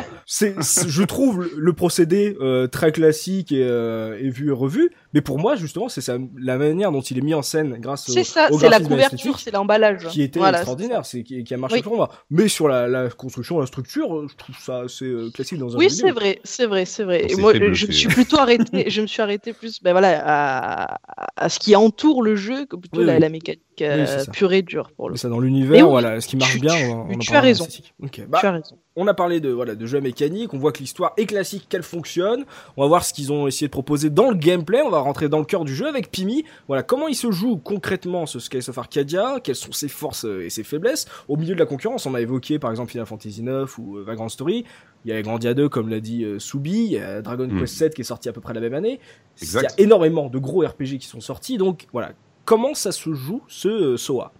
Alors, euh, comment, comment ça se joue ? Ben, tout simplement, comme ça a été dit, on est des pirates de l'air. Au bout d'un moment, on arrive, enfin, dans les circonstances d'histoire, on arrive à avoir un bateau et on doit voguer donc de île, d'île en île pour faire avancer l'histoire. Jusque-là, enfin, rien de, rien de, de bien compliqué. Le fait d'avoir un bateau, finalement, et de se dire, bon, ben, tu peux aller là, bon. Comme l'a dit Subi, au début du jeu, il y a quand même des contraintes physiques, euh, bah, des, des murs de vent, des murs de pierre qui te permettent de pas aller à, à certains endroits. T'es pas dans un couloir, mais t'es guidé, on va dire. Oh, voilà, exactement. C'est dans exactement. un rôle. C'est, c'est ça, c'est, c'est, c'est voilà, plus ou moins ça. Ce qui est pas plus mal, parce que oui, sincèrement, oui. au début, quand tu récupères, le, on va dire, quand tu as la première main sur le vaisseau, tu te dis presque, heureusement qu'il dit euh, va oui. au nord euh, oui, sur l'île, oui. parce que tu es là, tu fais, ah, mais, mais oui. euh, je vais où là? Tu me files un vaisseau, mais je fais quoi là? Exactement. Exactement. Tu regardes la carte, et la carte, elle est minuscule. Wow. Ouais, tu, oui, tu, oui, tu oui, évites oui. l'écueil de Elder Scrolls deux, Daggerfall, quand tu sors du temple et que tu dis, je vais où? Et tu ne sais pas où tu vas. Donc là, du coup, il y a quand même le savoir-faire japonais qui te dit « Calme-toi, Coco, on t'ouvre un peu plus le monde, mais euh, relax, regarde, tu vas y aller. » Donc, euh, bien pensé, d'accord. Donc, en côté exploration, t'as, on va dire, après l'introduction, t'as ton vaisseau, et cetera. Mais voilà, par rapport à ce qui se faisait à l'époque, euh, voilà, comment ça se joue, qu'est-ce que t'en pensais? Est-ce que c'était, on va dire, euh, dans les, dans la moyenne ou enfin dans, dans ce qui se faisait de bien à l'époque ou pas? Je saurais pas dire parce que j'ai pas fait euh, tous les R P G qui sont sortis à cette époque-là, mais j'ai trouvé ça assez, euh, assez sympathique dans le sens où, comme ça a déjà été dit, on est libre mais pas trop. C'est illusoire la liberté. Donc, mais hein, c'est ça, c'est ça, exactement. Ça reste un, un jeu à couloir, hein, c'est un R P G. Ah oui, à couloir, ah oui, hein. oui, oui. oui. Juste, euh, c'est un couloir où tu peux monter en haut et en bas. Quoi, c'est ça, la mise ouais. en scène, la mise en scène a été, quand elle a, comme tu dis, là, ça a été fait, euh, fait de sorte que tu aies une, une illusion finalement euh, de liberté. Après, ça m'a pas dérangé, euh, bah, au contraire justement, ça m'a pas dérangé euh, plus que ça parce que, euh, comme ça a été dit, si tu, c'était libre, enfin dans l'univers, hein, même s'il est pas très grand, si t'es livré là-dedans, bah, tu dis qu'est-ce que Qu'est-ce qu'on fait? Comment, comment ça se passe? euh, Voilà. Après, ce qui pourrait être euh, reproché, et moi, je parle vraiment du point de vue de la GameCube. Il paraît que euh, Dreamcast était quand même un peu plus, euh, un peu plus corsé que ça. C'est que j'ai trouvé qu'il y avait, qu'il y avait pas mal de combats en fait, au, au, au, d'une île à l'autre, d'une île à l'autre. Ah, mais et, tellement. Et, et justement, en fait, c'est terrible parce que si t'es pas assez, si t'as pas assez pris d'objets ou des trucs comme ça, bah, tu perds rapidement finalement. Oui. Tu, euh, ah, tu oui. pris en otage quoi. C'est... et c'est fini. Voilà, et tu recommences. Euh, Alors, je crois que le sujet combat, on va y aller. Hein. Oui, oui, bah, oui, oui, oui clairement. Ouais, ouais, c'est ça. Je, je sens Ouvrons que voilà, les hostilités. Voilà, on, parle, on parle de combat et après combat sur Dreamcast. On, voilà, d'abord. Oui, on parle... voilà. Moi déjà que j'ai trouvé qu'il y en avait beaucoup sur, sur GameCube, j'imagine même pas la version Dreamcast. Ah, quand tu hein. traverses ah, mais... l'espèce de corridor du vent, t'en peux plus quoi. Là, oh, tu fais, euh, vivement que j'arrive quoi. Alors on va on va séparer on va séparer le débat du combat en deux parties. Donc le combat, on va dire classique terrestre euh, avec tes personnages contre des monstres, et à côté on fera euh, partie on va dire bataille navale, histoire de voilà de pas mélanger. Donc ouais, en combat oui. classique, donc c'est du tour par tour, du tour par tour, euh, tout ce qu'il y a de plus euh, classique, bah, avec attaque, défense, objet, magie. Ce qui fait la spécificité du titre, c'est qu'il y a une, euh, une barre, en fait, une jauge de ce qu'on appelle les Spirit Points, et qui servent, bah, pas en grande partie, mais euh, tout simplement à déclencher les, des attaques spéciales, en mmh. fait. Et euh, euh, il, faut, il faut utiliser t- cette jauge avec parcimonie, parce que certaines attaques euh, demandent plus de S P que d'autres, et euh, à chaque tour, la, la jauge se recharge, mais dans certains montants de S P. Mais on peut utiliser aussi la commande, enfin chaque personnage peut utiliser aussi la commande focus en fait pour euh, augmenter euh, chacun euh, deux, deux, trois petits S P euh, par-ci par-là. Mais mmh. euh, ça augmente pas vite quand même. Hein. Il faut attendre, il faut, enfin du moins au début ça augmente pas vite. Il faut mmh. attendre quand même quelques tours pour avoir euh, pour avoir quelques euh, S P, enfin une bonne barre remplie, une bonne jauge remplie et déclencher quelques quelques bonnes attaques. C'est ça. Le système ah. met du temps, on va dire, à vraiment s'ouvrir. On va dire que ouais. le, dé- le oui. début, euh, t'as, t'as très vite compris comment le, jeu ma- le système marche parce que il est pas non plus ultra euh, novateur. Donc les, les techniques spéciales, tu te rends rapidement compte qu'elles sont over puissantes euh, par rapport ça, au reste. Bien... Les, les, les magies semblent finalement euh, très en retrait par rapport aux, aux, aux attaques spéciales. D'ailleurs, ce qui est très bizarre dans, dans ce jeu, c'est que finalement, les magies donc, euh, te demandent qu'un point de magie, quelle que soit la magie que tu lances. Oui, c'est, oui. C'est, c'est, c'est toujours assez bizarre par rapport à ce que tu avais l'habitude. Mais par contre, mmh. ils te consomment quand même certaines parties de, de E S. Mais voilà, c'est juste que, en fait, euh, rapidement, une fois que tu as compris comment ça fonctionne, tu te dis, mais comment je charge plus vite les E S? Parce que j'ai juste envie de balancer les spéciaux, parce que déjà, ils ont de la gueule, ils sont, ils sont vraiment beaux, et plus, plus tu, tu avances dans le jeu, et plus ils ont la classe. Mais c'est surtout que, sinon, en fait, moi, je, je, je dis cash, mais les combats dans, dans Skies of Arcadia, déjà à l'époque, ça m'avait un peu marqué, parce que je sortais de Grandia deux, mais alors là, que je l'ai refait aujourd'hui, mais ils sont mous! Ah, c'est, c'est archi mou. C'est horrible. Ah, c'est une lenteur. Oh, c'est terrible. Horrible. Ah, vous êtes tous Lent... d'accord. Vous êtes tous d'accord ah, oui, sur ce point, ouais, d'accord. Il ouais, ouais, y a, ouais, y a un truc très, en particulier qui tue, qui tue ouais. la dynamique dans les combats, c'est les temps morts entre les actions, en fait. Ouais, si ouais, tu regardes, les personnages où tu te dis, allez, tiens, je vais courir pour aller taper le, per- le monstre mais et les tout, ennemis, à deux à l'heure. Les ennemis, quand ils meurent, t'as l'impression qu'ils s'endorment. C'est-à-dire que d'un seul coup, ils bougent plus, ils baissent la tête et ils disparaissent, genre bon, bah bonne nuit, salut. Allez, là, salut. Fais, ah bon, je disais que ce truc, et c'est tellement mou. Et ouais, ça, c'est vraiment un des points noirs du jeu. Ah ouais, ouais, ouais, par, ouais, contre, par contre, ce qui est chouette, c'est qu'il euh, y a un truc qui m'avait rappelé. Alors, Grandia deux était vachement plus dynamique. Hein, ouais, non, mais justement, c'est ça le problème. C'est que tu, tu faisais Skies quelques semaines après, ouais, Grandia deux, et Grandia deux qui avait une patate de ouf au niveau de son système de combat. Là, t'étais. On s'est mangé, ah, la, putain, même... On s'est mangé la même déception au même moment, toi et moi, Soubicoune, parce que j'ai ressenti ça. Et non, il y a un truc qui est chouette, c'est quand même qu'il y a une espèce de. Il y a... Si c'est pas dynamique dans l'action, dans la mise en scène et dans le rythme et tout, ça l'est au moins dans la manière dont ça, dont les personnages se déplacent. C'est-à-dire qu'on n'est pas, c'est pas, c'est pas un jeu de loi, quoi. C'est pas, euh, c'est pas les échecs où t'as une rangée de personnages à co- d'un côté et les ennemis, quoi, de l'autre. Oui, euh, voilà, voilà. C'était pas. Euh, ça m'a rappelé un peu Chrono Trigger. Chrono Trigger avait cette, cette, euh, ce côté très rafraîchissant, justement, d'avoir l'impression d'être, euh, de regarder un, un, un action R P G, alors qu'en fait c'est quand même du tour par tour. Et euh, donc un petit peu une sorte de Zelda où ton personnage se balade autour de, de, de l'ennemi et lui tape dessus. Donc il y a ce côté-là qui est, qui est quand même, qui est utilisé, qui était aussi, qui est aussi présent d'ailleurs dans Grandia deux, mais c'est nettement mieux, mieux fichu dans Grandia. Alors c'est, c'est, c'est, c'est triste, hein. Je, euh, je sais pas là, ce qu'ils Zephi, ont. Là, j'ai une question, parce que ça fait très longtemps que j'ai pas refait le jeu. Le système de placement, enfin des, des personnages qui se déplacent dans l'arène pendant que tu joues, euh, donc de base, c'est, enfin c'est pas toi qui décides quand est-ce qu'ils, où ils se déplacent, mais ça, oui, n'a aucune incidence sur la portée ou le nombre de points que tu infliges ou pas? Oh là là, euh, tu me poses non, une non. colle de... Non, mais, non, pas, quelqu'un mais je pense que... En fait, oui, vas-y, Soubi. T'as certaines attaques de zone où ça va influencer parce qu'en fait, ton ah, oui. personnage oui, va mais... plus être forcément au même endroit et t'as, par exemple, tu t'as, t'as des ennemis en plus, par exemple, qui, qui font appel allié, donc t'as un ennemi qui pop dans ah. ton dos ouais, et quand tu arrive, ouais, ouais, ouais. tu touches que ceux qui sont devant.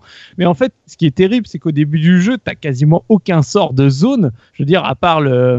Tu sais, le merde, le alpha... Euh, enfin, le orage alpha, donc mm-hmm. euh, alpha storm, de, de Aika qui peut éventuellement en toucher deux trois s'ils sont vraiment proches.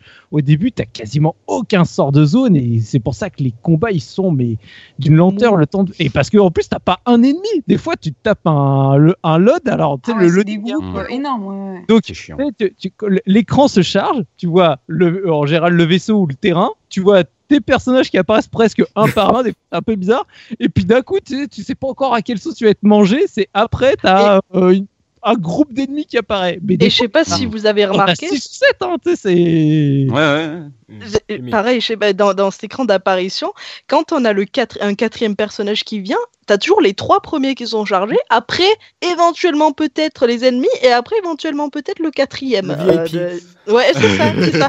Il est chargé plus ou moins en même temps que les ennemis, quoi. Alors que le type, il est dans ton équipe. Euh... Enfin, c'est, c'est, assez, euh, c'est assez spécial comme. Donc, euh... le, les combats de terre, euh, enfin, les combats classiques, donc, dans la mécanique. C'est, on va dire, dans des chaussons, il euh, n'y a pas de, de trucs à apprendre, et cetera.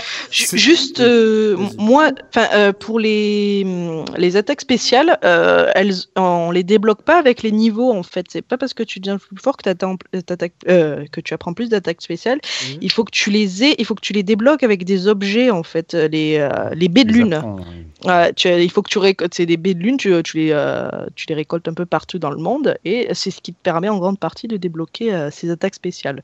Petite précision, parce que là on parlait donc du, co- du côté euh, rébarbatif des combats, il y en a beaucoup sur Dreamcast et ils sont mous.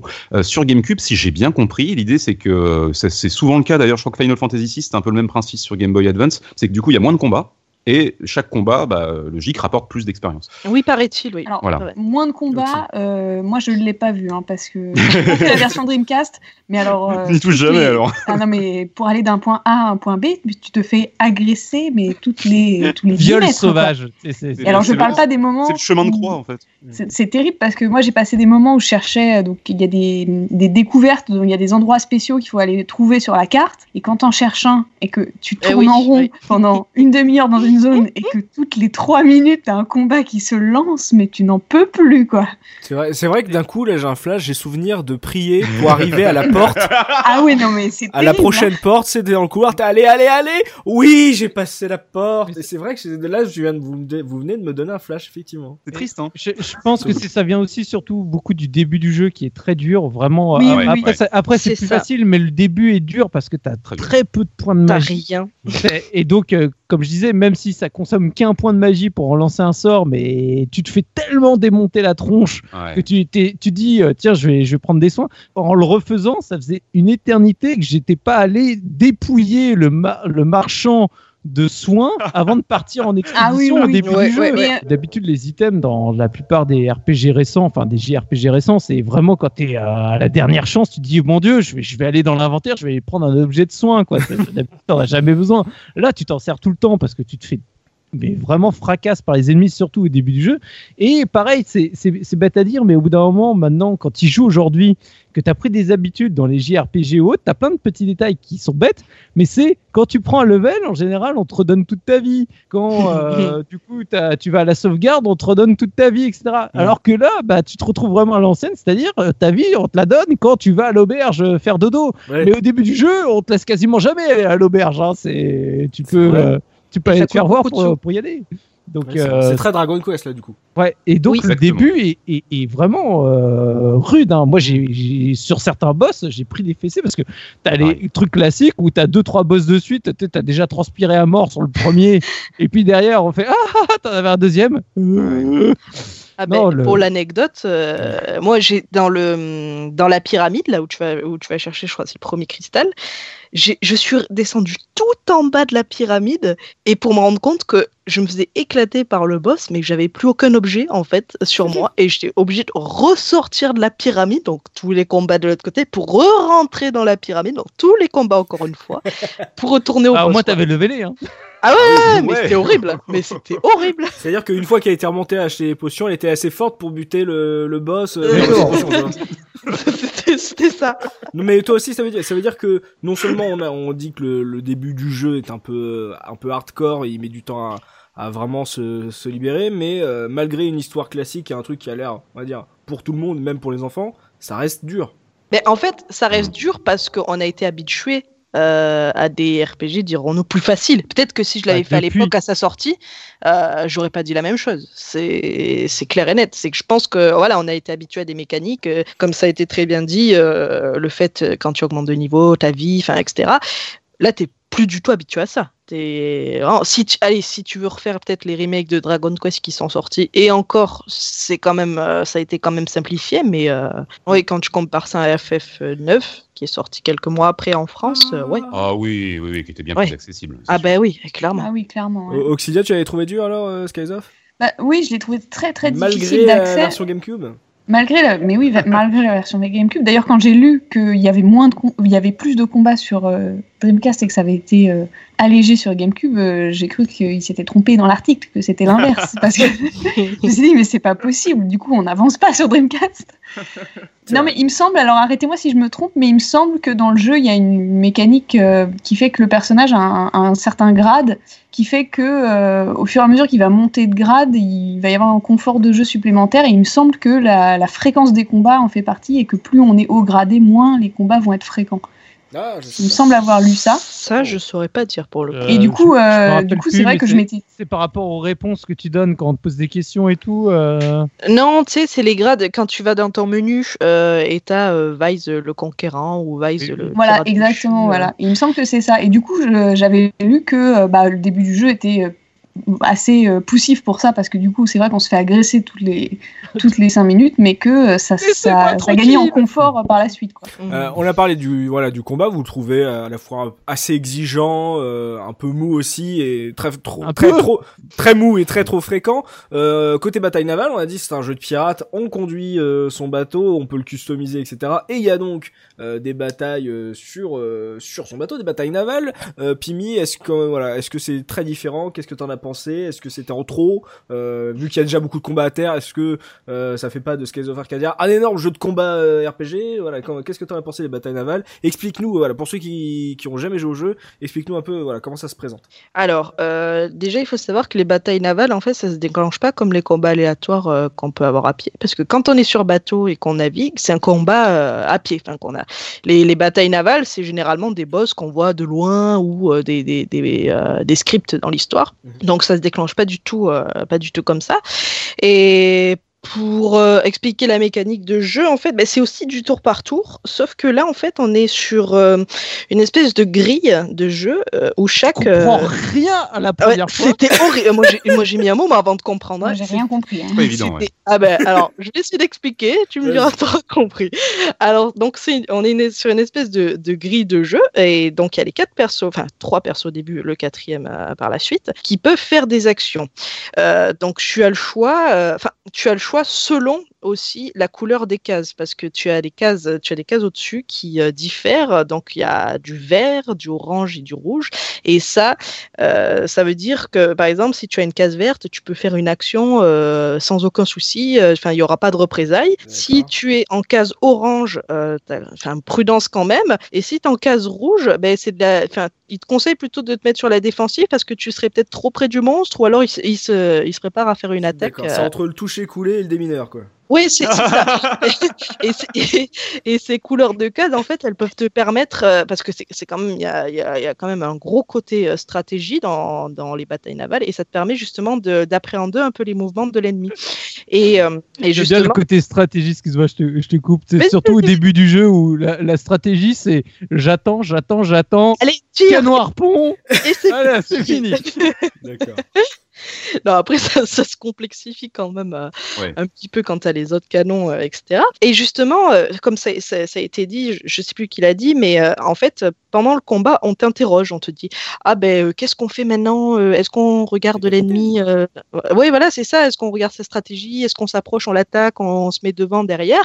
Et justement, en fonction des réponses, des fois, il euh, y a des réponses qui seront meilleures que les autres justement pour ta stratégie, et euh, des fois, il y a des réponses qui euh, ben, se, Ça, ça revient au même en fait. Et tu vois dans ce fameux damier, dans ce fameux, ce fameuse case, le, le coup suivant en fait, le, la couleur des cases, et euh, ce qui te permet d'anticiper justement son coup suivant. Et mmh. quand tu as un choix à faire, euh, tu as euh, ces cases qui, euh, comment dire, elles tournent, on va dire, mmh. selon les choix en fait. Euh, et si tu as choisi, ben voilà, je sais pas moi, la meilleure des stratégies, ben tu auras justement euh, la bonne, euh, la bonne couleur des cases qui se mettra euh, dans ton tour, enfin. Euh, au tour suivant. Donc J'espère on a, que je on suis a trouvé assez... le système complexe, c'est-à-dire que tout le jeu est classique et d'un seul coup, au mmh. plein milieu de tout ça, ça, ils te mettent un truc c'est super ça. compliqué à comprendre, quoi. Après, t'as des, euh, t'as des euh, d'autres spécificités en plus de ces couleurs des cases, c'est que ben, des fois, c'est, euh, c'est un moment opportun pour utiliser le gros canon, par exemple, ou utiliser euh, euh, les missiles, euh, je sais plus comment ils s'appellent, mais bon, bref, les missiles. Et justement, ces fameux missiles, tu peux choisir de les lancer au premier tour, mais euh, ils ont, ils auront peut-être une incidence au second tour en fait, et c'est pas mmh. mal, c'est pas mal de petites features comme ça qui, euh, qu'il faut prendre en compte justement dans ces batailles navales.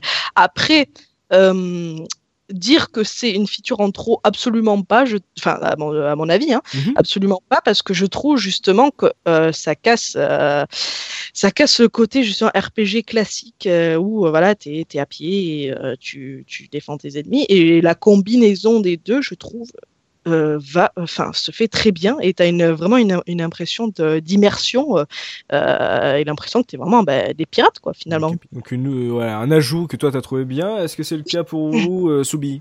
euh, Moi perso, euh, ce qui m'a bloqué, euh, même si je trouvais l'idée géniale au départ, mais euh, c'est que je comprenais rien. Les, les premiers ça. combats de bataille navale. Euh, heureusement que euh, limite l'adversaire m'a montré ce qu'il fallait faire. Hein. C'est, c'est... Ah, c'est exactement ça. Du coup, tu peux faire des trucs comme ça. Attends, du coup, la prochaine fois, je ferai mieux. Parce que non, sincère, sincèrement, au début, je captais rien avec cette espèce de damier où tu dis alors attends, lui, je peux le positionner, mais à tel endroit. Alors, franchement, c'est... je, je comprenais rien. Bon. Après, tu finis quand même à force d'expérimenter. Surtout que tu as certains boss qui sont quand même un peu chauds là-dessus. Donc, t'as, de toute façon, tu n'as pas le choix de, de comprendre comment ça fonctionne. Mmh.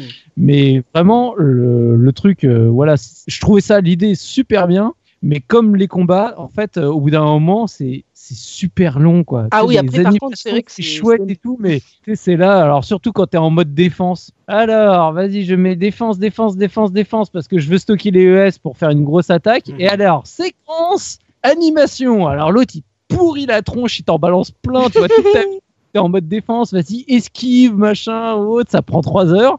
pour euh, que la séquence d'après tu puisses balancer le, en gros une grosse attaque ou même euh, tout ton armada de canon. Mais pareil, c'est voilà, c'est mou quoi. C'est malgré la mise en scène où tu sens qu'ils ont voulu faire quelque chose qui à l'époque, c'est t'as jamais eu ça. Sincèrement, c'était c'était classe.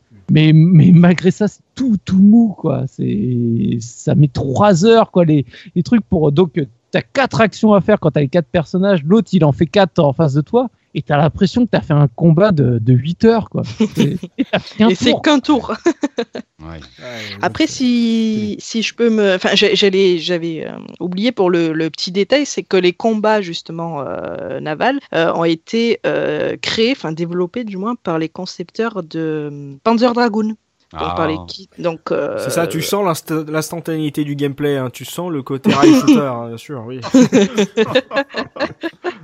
non, non, mais ouais, ça fait partie ouais, de la, la grosse équipe de, de Sega, mais euh, Soubi trouve ça un peu mou. Oxidia, toi, t'en, t'en penses quoi ? Est-ce que c'était en trop euh, par rapport à l'expérience que t'as, t'as eue ? Est-ce que t'y as pris plaisir ? T'aimes pas la piraterie ? euh, non, mais en fait, euh, j'étais un peu surprise parce que je m'y attendais pas du tout, euh, cette première euh, phase de, de, de bataille navale. Et, euh, et comme Soubi, mais j'ai vraiment mais rien compris à ce qui se passait.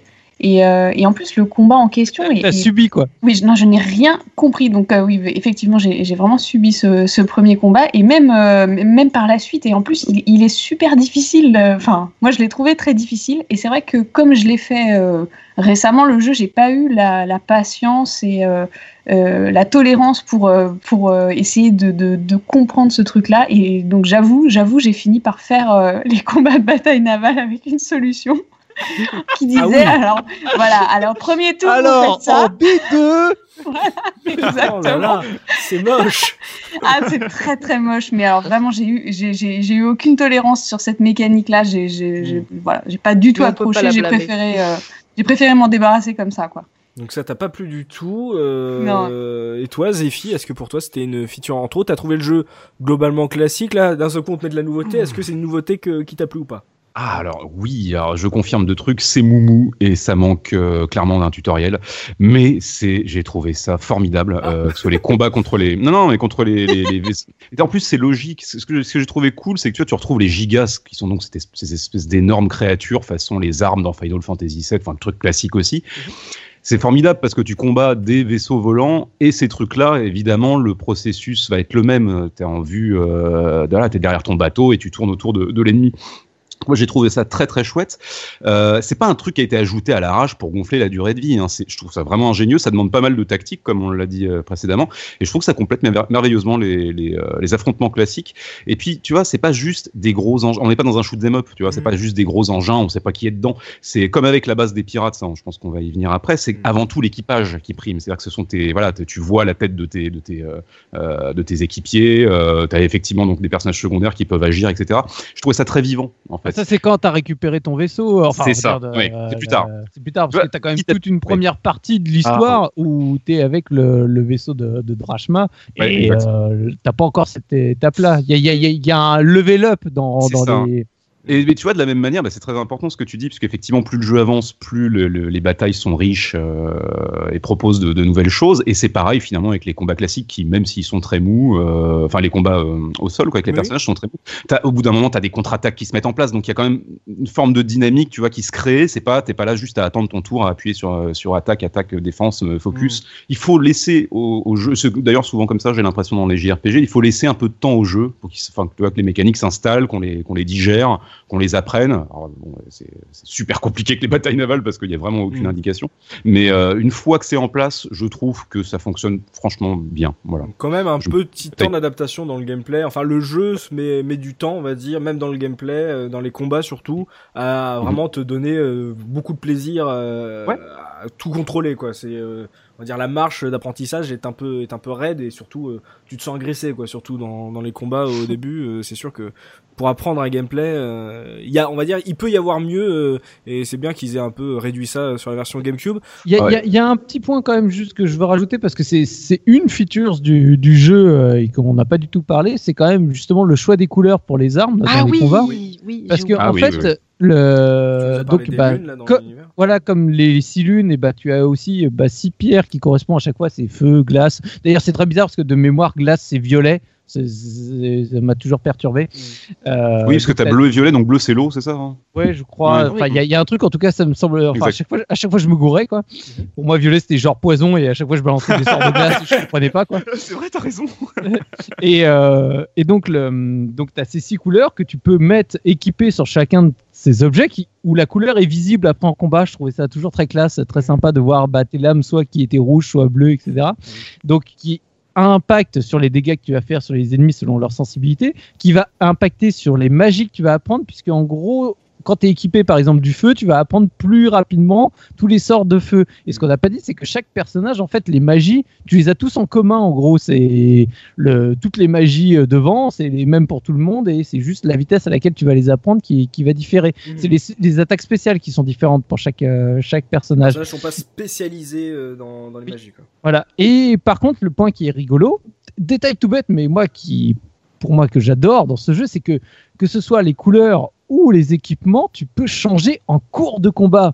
C'est bête à dire, mais dans ah la bah plupart des jeux, voilà, là, dans la plupart des R P G où une fois que le combat est, est lancé, tu fais ah, il aurait fallu que je mette ma bague de protection contre ça parce que mmh. je suis trop un couillon et je vais me faire démolir jusqu'à ce que je relance le combat. Bah là, c'est tu vas dans le menu, tu prends objet, tu dis finalement je mets tel truc. Alors faut te rappeler euh, ce qu'il faisait, hein, parce que quand t'es en combat, t'as pas le descriptif complet, euh, mmh. donc euh, rappelez sur le nom. Hein.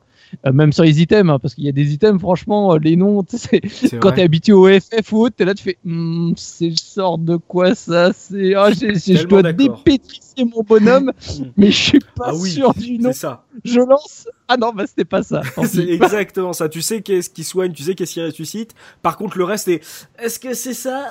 Ah non, c'était pas ça. J'ai, j'ai, j'ai grillé pour rien, j'ai grillé mon tour, c'était super. Voilà. Mm.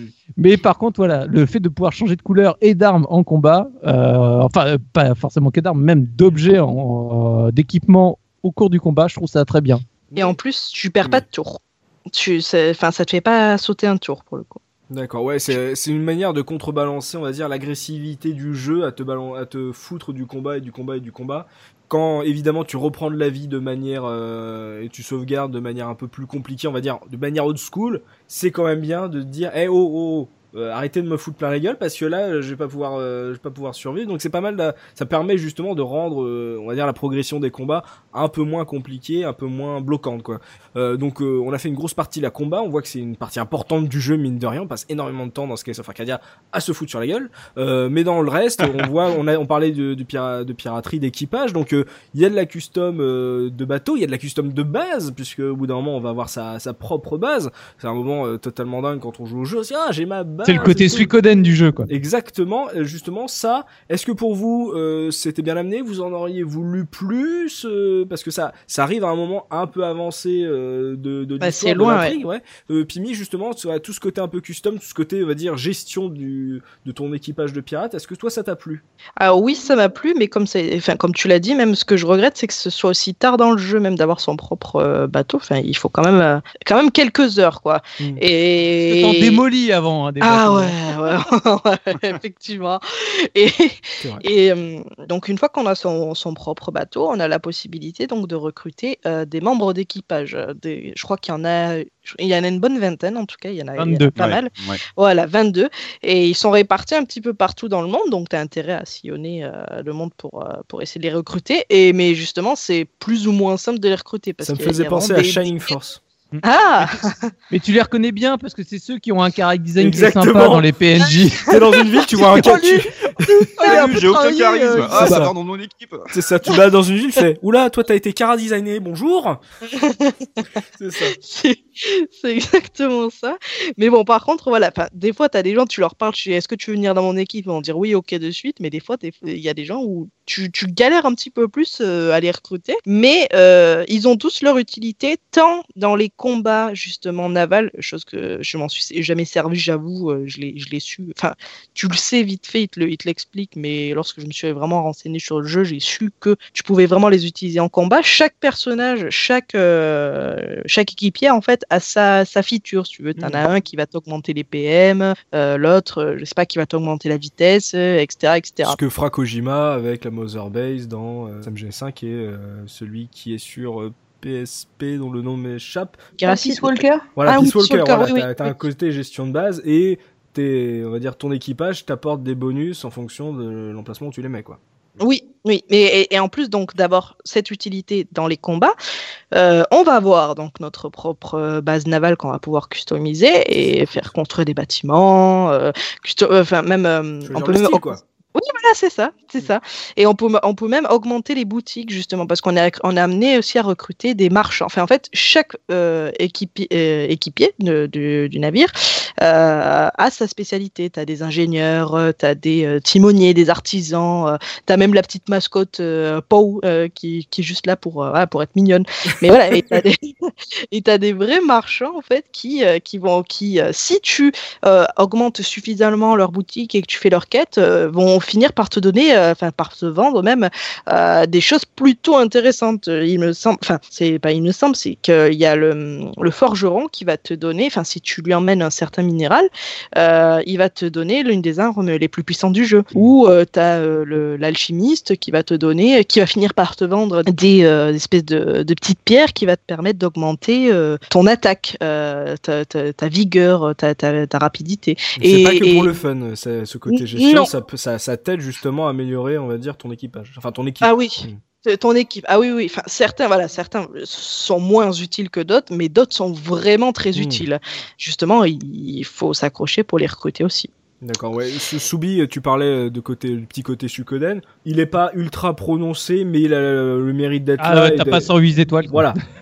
il, on va dire qu'il est, il est simple, il est, il est moins compliqué que, on va dire, le système de bataille navale, mais euh, au moins il est, il est là, il est, il est agréable. Il arrive peut-être un peu tard. Toi, t'en avais pensé quoi? C'était un truc euh, qui t'a plu quand t'as fait le jeu ou pas? Oui, parce que justement, comme ça arrive un peu tard, finalement, c'est un peu une surprise. Tu sais, c'est, tu dis, oh tiens, bah, euh, je m'y attendais pas. Bah, c'est cool. Tu vois, je, je prends avec plaisir. Tu vois, ça renouvelle un peu le, le jeu au moment où ça arrive, parce que tu es, mine de rien, euh, t'es déjà au moins une trentaine d'heures de jeu de mémoire euh, au moment où tu vas commencer un peu à faire ça. Donc, euh, tu vois, c'est, c'est, c'est agréable de.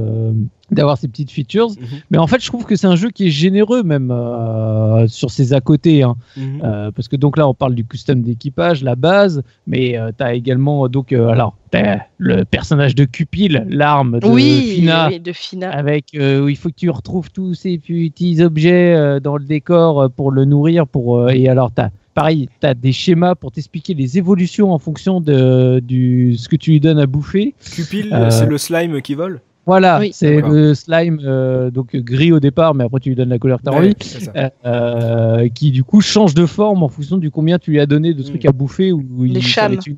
Voilà, les, les chams, ça va être une épée, ça va être une toupie, ça va être euh, tout un tas de trucs. Et sachant que tu as les chams, mais tu les... en as trois autres qui sont euh, au-dessus. Et en fonction de à quel moment tu donnes les uns ou les autres, ça ne donne pas le même euh, parcours de...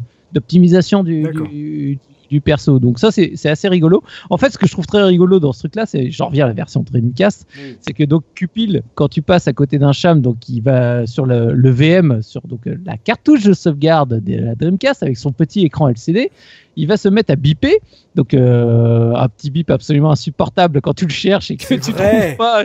T'en ouais. peux plus, tu dis purée, il est où ce cham? Mais qui est très rigolo, et surtout que Cupil a tout un tas d'animations sur la, sur la V M, sur l'écran de la V M, que je trouve adorable. C'est, c'est, c'est, c'est kawaii au possible. Il, il fait tout un tas de, tu sais, de, de mimiques, de, de, d'expressions, à, genre à se coller à l'écran en mode tout, tu sais, tout déprimé. Puis quand t'as un combat, il te met allez, fighting, go, go, go, et tout. Enfin, j'adore. Mm. À côté de ça. T'as euh, les, les, comme on a dit, les découvertes. T'as les gars qui disent ouais, faut que, je sais plus combien il y en a, soixante-quatre ou un truc dans le genre. Non, il y en a quatre-vingt-huit. Oh bah tu vois, t'as encore pire. Donc il faut que t'ailles à chaque Gamecube. Je ah, sais qu'ils en ont rajouté hein, par rapport à la version Dreamcast. Ah, oui. ah d'accord. Ah, ok, moi je parle de la version. Euh, voilà, ouais, bah, ça doit, bah Soubi devait avoir raison pour la version Dreamcast, ça doit être un truc comme d'accord. ça. D'accord. Hein. Et donc du coup on te dit voilà, euh, du coup j'ai entendu parler d'un, d'un truc et tout, et donc toi, euh, bah tu dis tiens. Je vais aller par là, il me semble que j'ai vu quelque chose et hop, ça te fait des découvertes. Enfin, t'as mmh. plein de petits trucs comme ça. Et puis après, t'as le PintaQuest sur, euh, sur justement la sur la version Dreamcast. Hein, euh, bande de Gamecube, vous avez jamais pu tester c- c- cette magnificence euh, de, de gameplay. Système donc seller. En fait, voilà, t'as, t'as, donc euh, à un moment tu rencontres un personnage qui dit oh ce serait bien que tu fasses mumuse avec euh, avec ton justement ta, ta carte mémoire. Et donc en gros, bah c'est tu chargeais le mini-jeu, puisqu'il y avait quelques jeux comme ça sur Dreamcast où ça, ça te chargeait un mini-jeu dans la carte mémoire, et après tu, tu prenais la carte mémoire et tu jouais à côté. en tout seul, hein, tu la sortais, tu avais la, la, la, petit, euh, la petite croix et les deux boutons pour, euh, pour jouer à ce genre de truc. Et donc, euh, bah, tu avais ton petit vaisseau qui se baladait avec des mini-jeux qui se déclenchaient. Vas-y, esquive les cailloux, euh, dé, démolis le, le, le bateau pirate qui est à côté, euh, négocie ce que, ce que tu as trouvé, et cetera. Et, euh, et donc voilà, ça se fait bien, c'est, c'est rigolo. Bon, ça, ça te saoule très rapidement parce que ça reste un jeu sur écran L C D tout petit et, et au gameplay extrêmement limité. Mais c'est la feature, ce qui était super cool. Et pour l'anecdote, en fait, bah, c'est, c'est bête à dire, mais là, quand j'ai rejoué au jeu, du coup, j'avais plus assez de place sur, sur mes, mes V M, du coup, pour le, pouvoir lancer le, le PintaQuest, parce que mine de rien, ça bouffe pas mal d'espace. Grave, oui. Et euh, bah, il y a quelques temps, j'avais acheté justement des, des V M neufs euh, que j'avais jamais sortis de leur blister, du coup. Ah. Et je me suis dit, bah tiens, tu vois, pour rigoler aujourd'hui, là, pour le, pour le pod, bah, du coup, je vais, je vais en, dé, en, en déballer une. Donc, euh, je suis allé chercher euh, donc, euh, ma V M toute neuve, machin, déballée, oh, enlever le truc, euh, à enlever le truc euh, pour, euh, pour la pile, parce que tu sais, tu as les piles euh, pour pas qu'elles soient en contact. Oui. Voilà, et on te met une petite protection. Donc, tu tires, ça, le truc qui fait bip. Tu fais oh putain ça marche et tout, le truc, les fils tout neuf et tout. Voilà. Et du coup j'ai mis euh, j'ai mis le truc machin, j'ai chargé et j'ai joué, je pense sincèrement une bonne heure et demie ou deux heures oh cet après-midi. Ah oui, le, quand dessus à, juste pour le délire quoi. Tu sais, ça me faisait tellement rigoler, ça me rappelait tellement bah, mon enfance avec les jeux euh, sur écran L C D tout, au, ga- au gameplay extrêmement euh, limité. Ouais. Mais voilà, c'est juste pour ce délire euh, de tu sais. Le, le fait en plus de jouer avec la V M qui était toute neuve, tu sais, pas une poussière, rien ah oui. dessus et tout. Ça... Retour en ah, l'an c'était deux mille, extraordinaire. Là. Ah ouais, c'était extraordinaire. Quoi. Euh, Soubi s'est sacrifié pour vous. Il a grillé une V M U neuve justement pour euh, pour revenir à ce PintaQuest. Je, je je je te jalouse là du coup parce que j'imagine l'odeur du plastique, le, le bip ah ouais. euh, totalement euh, insupportable de cette V M U quand ça s'allume. Donc euh, ouais, c'est vrai qu'il y avait il y avait ce truc là. Je crois que le PintaQuest avec le le Tamagotchi Chaos de Sonic Adventure, ça faisait partie ouais. des des deux jeux V M U qui m'ont vraiment scotché. Euh, je sais même pas si on en a eu beaucoup plus, même si bah, enfin, c'était si, surtout euh, les deux plus travailler en ouais, tout cas de mémoire quoi. C'est... Ouais, c'est vrai que c'est... Et je suis d'accord avec Soubi, c'est que on a parlé euh, du système de combat etc, côté équipage qui est une grande partie, on, on aura pu aller à aussi euh, tout ce qui est explorato- exploration, les donjons etc, dans les différents univers. On a un côté un peu euh, Zelda R P G. On dit souvent que Zelda est un action R P G. Là, c'est vraiment un R P G dans une thématique très Zelda avec les temples, et cetera. Donc, euh, c'est vrai qu'on a ce rapprochement-là à faire, mais que je suis d'accord avec Soubi, il y a beaucoup d'ajouts comme ça, la, la custom de la base, le PintaQuest. C'est qu'un un jeu qui, qui est très long d'ailleurs, il y a deux G D ROM hein, sur la version Dreamcast. Il est, il est assez long, on se bat beaucoup, mais en même temps, de, de temps en temps, il t'apporte, tu vois là, un petit, une petite touche de gameplay sur laquelle tu peux creuser ou pas, les batailles navales, et cetera. La base, euh, les recherches de, de secrets, enfin, comment ils appellent ça, des découvertes ? Des découvertes. Voilà. Hein. C'est, c'est vrai que ça peut être assez riche, on s'y intéresse ou pas. Dans un jeu très classique, il, il, voilà, il donne à manger, il n'est pas avare, on va dire. Et si je peux me permettre, dans la version Gamecube, justement, il y a des quêtes annexes qui ont été rajoutées. Et qui... Il n'y en avait pas assez, tu vois. Voilà, couche, c'est ça. Quoi. Mais il y en a, il y en a, en fait, qui étaient vraiment sympas parce qu'elles te suivaient tout au long de l'histoire. Ah, euh, je pense à, à la quête de Piastol, par exemple, qui, euh, qui en gros, arrive et te dit euh, euh, je veux te tuer parce que tu as tué ma famille il y a sept ans. Donc, toi, tu ne comprends pas. Euh, tu es obligé voilà, de la battre. Et elle va revenir trois, quatre, cinq fois. Et il y a une histoire autour d'elle qui va se développer. Et tu verras qu'à Qui, euh, qui aura certains liens qui vont, se rapp- euh, qui vont se faire avec d'autres persos euh, justement qui ont été rajoutés pareil euh, dans la version Gamecube et c'est vraiment très très sympathique. Mmh, c'est bien ça comme ajout. On peut, évidemment sur un R P G on peut rester très longtemps sur le gameplay etc, sur la, la progression etc, mais on va pas faire non plus un podcast de quatre heures, donc histoire de, de, faire, une sorte de, de faire une sorte de bilan si pour quelqu'un qui n'a jamais fait le jeu et qui par exemple comme Oxidia en deux mille dix en avait entendu parler, genre si tu fais des R P G sur Dreamcast il faut absolument que tu fasses Skies of Arcadia, qu'on compre- que ceux qui n'ont pas fait le jeu euh, puissent voilà se dire est-ce que ça vaut le coup, je j'ai investi cinquante heures quoi. Oxidia, toi c'est quoi pour toi la force ou la faiblesse euh, du jeu? Pour moi la force euh, la force du jeu ça va être dans le toute la partie exploration avec énormément de de secrets à découvrir partout euh, mmh. que ce soit des personnages à recruter, les découvertes, toutes ces choses là, c'est c'est un bonbon quoi, il y a il y a tellement de choses partout à voir que euh, on a l'impression de pouvoir toujours tomber sur quelque chose. Mmh. Euh, la faiblesse, je dirais, c'est pour, pour les personnes comme moi qui sont habituées aujourd'hui à faire des jeux qui sont beaucoup plus rythmés, Euh, c'est le, la, voilà, le côté poussif des, des combats euh, qui mettent du temps, il y en a beaucoup, ils mettent du temps à démarrer, ils sont mollassons, euh, donc ça, ça, c'est vraiment, ça casse le rythme du jeu, on a envie de, de prendre son temps pour explorer, et c'est vrai que l'exploration du coup est très très freinée par, euh, par ce côté-là, donc euh, si, vous, si vous êtes un peu rebuté par, euh, par les problèmes de rythme comme ça, ça va probablement pas, pas vous plaire. D'accord, un R P G lent, mais avec voilà une bonne euh, une bonne propension à te donner envie d'explorer. Euh, Zéphi, toi, force et faiblesse pour ceux qui n'ont jamais fait le jeu.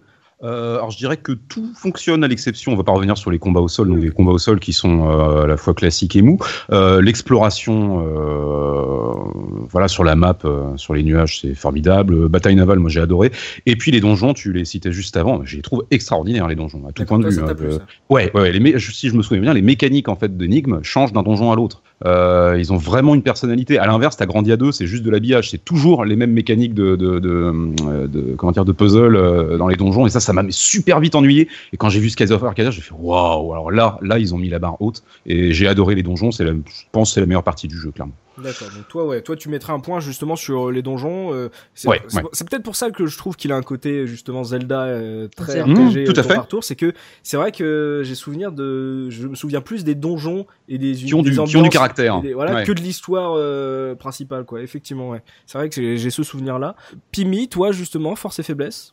Ah bah, y a pas mal de choses qui ont, qui ont déjà été dites. Hein. La faiblesse, je pense, comme tout le monde, euh, ces fameux combats un petit peu mous et euh, le problème, trop. C'est, que, euh... c'est une grande partie du jeu, donc si tu. Ah mais c'est ça, problème, mais c'est malheureusement. Mais au pire, tu de jeu, hein, voilà, mais tu, tu le prends une ROM custom ou un truc comme ça, mais tu peux pas faire. Euh... Ou alors tu le regardes sur YouTube. Excuse-moi. Hein. Ah, voilà. Je ne pas, pas, pas aller jusque là, mais c'est, c'est terrible parce que t'es tellement habitué à quelque chose euh, de beaucoup plus simple aujourd'hui, sauf. Sauf les mecs restés dans les années quatre-vingts et qui ont joué au Dungeon Crawler euh, ah. toute leur vie, mais euh, sinon, euh, ben voilà, c'est quand même, euh, c'est quand même régressif pour le coup. Hein. Ouais, c'est très, mais euh... mais après, qualité. En point positif, effectivement, ouais, c'est tout, tout cet aspect, euh, je vais pas le redire, hein, mais euh, découverte, aventure, euh, qu'on le veuille ou non, mais la piraterie, le, le traitement de la piraterie un peu, euh, un peu version bonbon, version euh, enfant, c'est quand même version euh, One Piece quoi. Mais ah, oui, j'ai, j'ai entendu ce rapprochement avec One Piece. Je connais pas One Piece. Ouais, ça, ça, bien vu. Mmh. Il paraît que ouais, il paraît qu'il y a un rapprochement à faire, euh, toute proportion gardée, mais ouais, euh, dans le, on va dire le, le thème euh, pirate cool, il y a un côté One Piece mmh. apparemment. Mmh. Donc euh, côté pirate, tu le trouves bien mis en avant. Mais, euh, si on aime la piraterie, normalement ça, nous, ça devrait nous plaire. Toi, Soubi, euh, voilà, force et faiblesse du titre pour ceux qui l'ont jamais fait. Ouais, bah, je remercie Zéphi parce que c'est vrai qu'on a très peu parlé, mais les donjons sont exceptionnels dans le jeu. Toi, donc, t'aimes euh, les donjons en plus. Euh, ah, ouais, bah oui, moi j'adore les donjons, donc euh, donc euh, vraiment euh, gros point positif. Le seul point négatif, bah il faut y jouer en émulateur en vitesse fois deux quoi. Ah, bah, je, je, je, non mais à un moment faut faire un chat quoi. Là où ça. Devenir supportable quoi. Donc la, la lenteur est un problème apparemment. Enfin le, le rythme mou du jeu est un, un gros problème. Oh, non non. Mmh. Ce qui tue le jeu aujourd'hui. Euh, à l'époque, comme je dis, ça m'avait un peu marqué, mais pas tant que ça parce que bon, c'est, c'était pas dérangeant, c'était la nouveauté. Aujourd'hui, ça tue le jeu. Ça, c'est, vraiment, c'est, c'est insupportable. Ah ouais. Faut D'accord. être très patient. Très D'accord. patient de nature. Donc ah, il faut, euh, faut que tu aies un roman à côté à lire. Hein, c'est ça, mais oui. oui. Tu lis tes les sept jours pendant que ça charge, voilà, tranquillement. D'accord, et donc ouais, faites attention si vous l'avez jamais fait et que vous en entendez parler, c'est un jeu euh, mou. Ayez votre téléphone avec vous pour scroller Twitter en même temps, ou euh, bah, apparemment voilà, le rythme est un problème, ouais. mais en tout cas... sur plein de trucs qu'ils proposent, les donjons, euh, la gestion de l'équipage. Moi, par exemple, euh, je vous conseille, pour ceux qui aiment le côté piraterie, je suis totalement d'accord avec Pimi. Moi, qui, qui adore ce style, à l'époque, vraiment, quand j'ai vu que j'avais mon, mon île en croissant de lune, j'étais là, j'étais comme un fou. Ah, j'étais, ah là là, je me pose enfin et tout. T'as, t'as l'impression que le jeu se, se relançait. Et exactement comme F F douze, j'étais frustré que le jeu se termine parce que je disais, vous avez gratté qu'un ah, peu bah. du potentiel de ce côté ouais. pirate de l'air. Donc, euh, exactement, exactement. J'ai eu cette même frustration. On va dire quand j'ai fait F F douze, je fais vous me l'avez refait encore ça une fois. Donc euh, voilà, si vous aimez le côté pirate ah. de l'air, ouais, f- faites-le, je pense que c'est un incontournable dans, dans cet univers. Il marche bien, bien, bien il est très bon enfant en plus dans dans le gameplay, c'est c'est, c'est en fait c'est c'est Dragon Quest pirate de l'air et euh, vraiment dans le côté dans le côté carré, c'est que tu tu sais quand tu rentres dans un village, tu sais où va tout se trouver, t'es pas perdu. C'est vraiment, euh, c'est voilà, c'est le manuel du petit par- du, du parfait petit R P G made in Sega il est malheureusement un peu mou et ferait qu'il y a beaucoup de combats. Donc si vous n'aimez pas les combats, euh, ouais, voilà, ça, ça va être un énorme problème. Je cherchais à jouer au moins la version Gamecube. Donc euh, effectivement, il y a, on voit qu'on n'est pas forcément d'accord. Enfin, on est, on n'est pas forcément dithyrambique sur le gameplay. Il, y a, il avait quand même quelques faiblesses qui auraient pu peut-être être, euh, voilà, nettoyées par une belle suite. On ne sait pas, peut-être un jour dans un monde parallèle. Euh, on parlait de l'univers et là, du coup, ça marche énormément. On va faire le point sur l'esthétique du jeu avec Zéphi. Euh, qu'est-ce que ça valait le jeu à l'époque, que ça soit techniquement ou artistique? Qu'est-ce que t'en penses aujourd'hui, voilà, quand vous l'avez refait, quand vous re, vous êtes replongé dedans euh, euh, pour faire vos révisions, dis-nous, voilà, euh, on parlait d'univers pirate, forcément en termes artistiques, en termes techniques, mmh. il faut que ça rende. Ah bah, euh, on est d'accord sur le fait que Skies of Arcadia, à l'époque où il est sorti, c'était une réalisation vraiment prestigieuse, hein. Et je trouve que bah elle tient encore debout parce qu'elle est super soignée. Et puis il y a le parti pris shonen qui est vachement assumé et qui lui permet de passer l'épreuve du temps sans trop de casse. C'est vrai que c'est difficile de relancer Final Fantasy huit aujourd'hui quand tu regardes la tronche de Squall. Ouais, c'est pas beau. Il est hein. pixelisé, donc tu le vois pas. Quoi. Ah bah oui, oui, oui, oui, il est en, il est en low def, c'est, c'est, c'est, c'est cracra. Donc voilà, lui, il a ce, Skies, il a ce petit, euh, ce bah bien vu. Euh, Overworks là pour le coup d'avoir fait ça parce que c'est voilà ça ça ça, ça reste figé un peu dans le temps, les, les modèles ont un peu vieilli, euh, c'est un peu raide au niveau de l'animation mais ouais. franchement c'est cool, mais les euh, animes faciales sont toujours super efficaces, c'est formidable, la gestion alors, ça, des ouais, yeux ouais, des, des mouvements etc, effectivement c'est, ouais. c'est que de la texture, c'est ça ouais. c'est des modélisations super sommaires avec de la texture, euh, oui les personnages sont très expressifs, euh, ça pour le coup même si je les aime pas beaucoup les personnages de jeu, enfin euh, les personnages principaux notamment Aika que je déteste, au moins ils ont du caractère. Euh, ça, ça, se, ça, se, ça se sent à chaque instant. Euh, qu'est-ce que je voulais dire ? Oui, alors moi, le truc qui m'a subjugué, hein, c'est pour moi le, le, le point fort du jeu, c'est les rapports d'échelle. Hein. Euh, le rapport au gigantisme des lieux et des véhicules et le fait d'être toujours à échelle un, ça restera pour moi le point euh, numéro un de ce jeu. C'est aussi d'ailleurs de cette manière, je pense qu'on, qu'on véhicule le sentiment d'aventure dans un jeu vidéo et ça a eu un énorme impact chez moi. Il y a, euh, dans une, il y a une citation de, alors je crois que c'est le pro, la productrice, si je me, euh, Shuntaro Tanaka, c'est ça, non ? Peut-être, je sais c'est pas, la produ- je, je, connais pas je, tout, je, je connais pas tout le cast. Hein, oui voilà, qui disait la nature nous rend minuscules et je trouve que ça, ré, ça résume parfaitement le sentiment de, de vertige qu'il y a dans le jeu. Après tu euh, dis euh, c'est à échelle un, oui tu as raison mais tu mens un peu par omission en disant que effectivement quand t'es en bateau c'est aussi à échelle un mais du bateau pas de toi. Ah bah oui, bah bien sûr. Oui donc bien du, entendu, du coup le monde entendu. Est moins gigantesque parce que quand t'es en bateau oui. t'as, voilà, oui, t'as la caméra oui, ah, oui. du bateau quoi.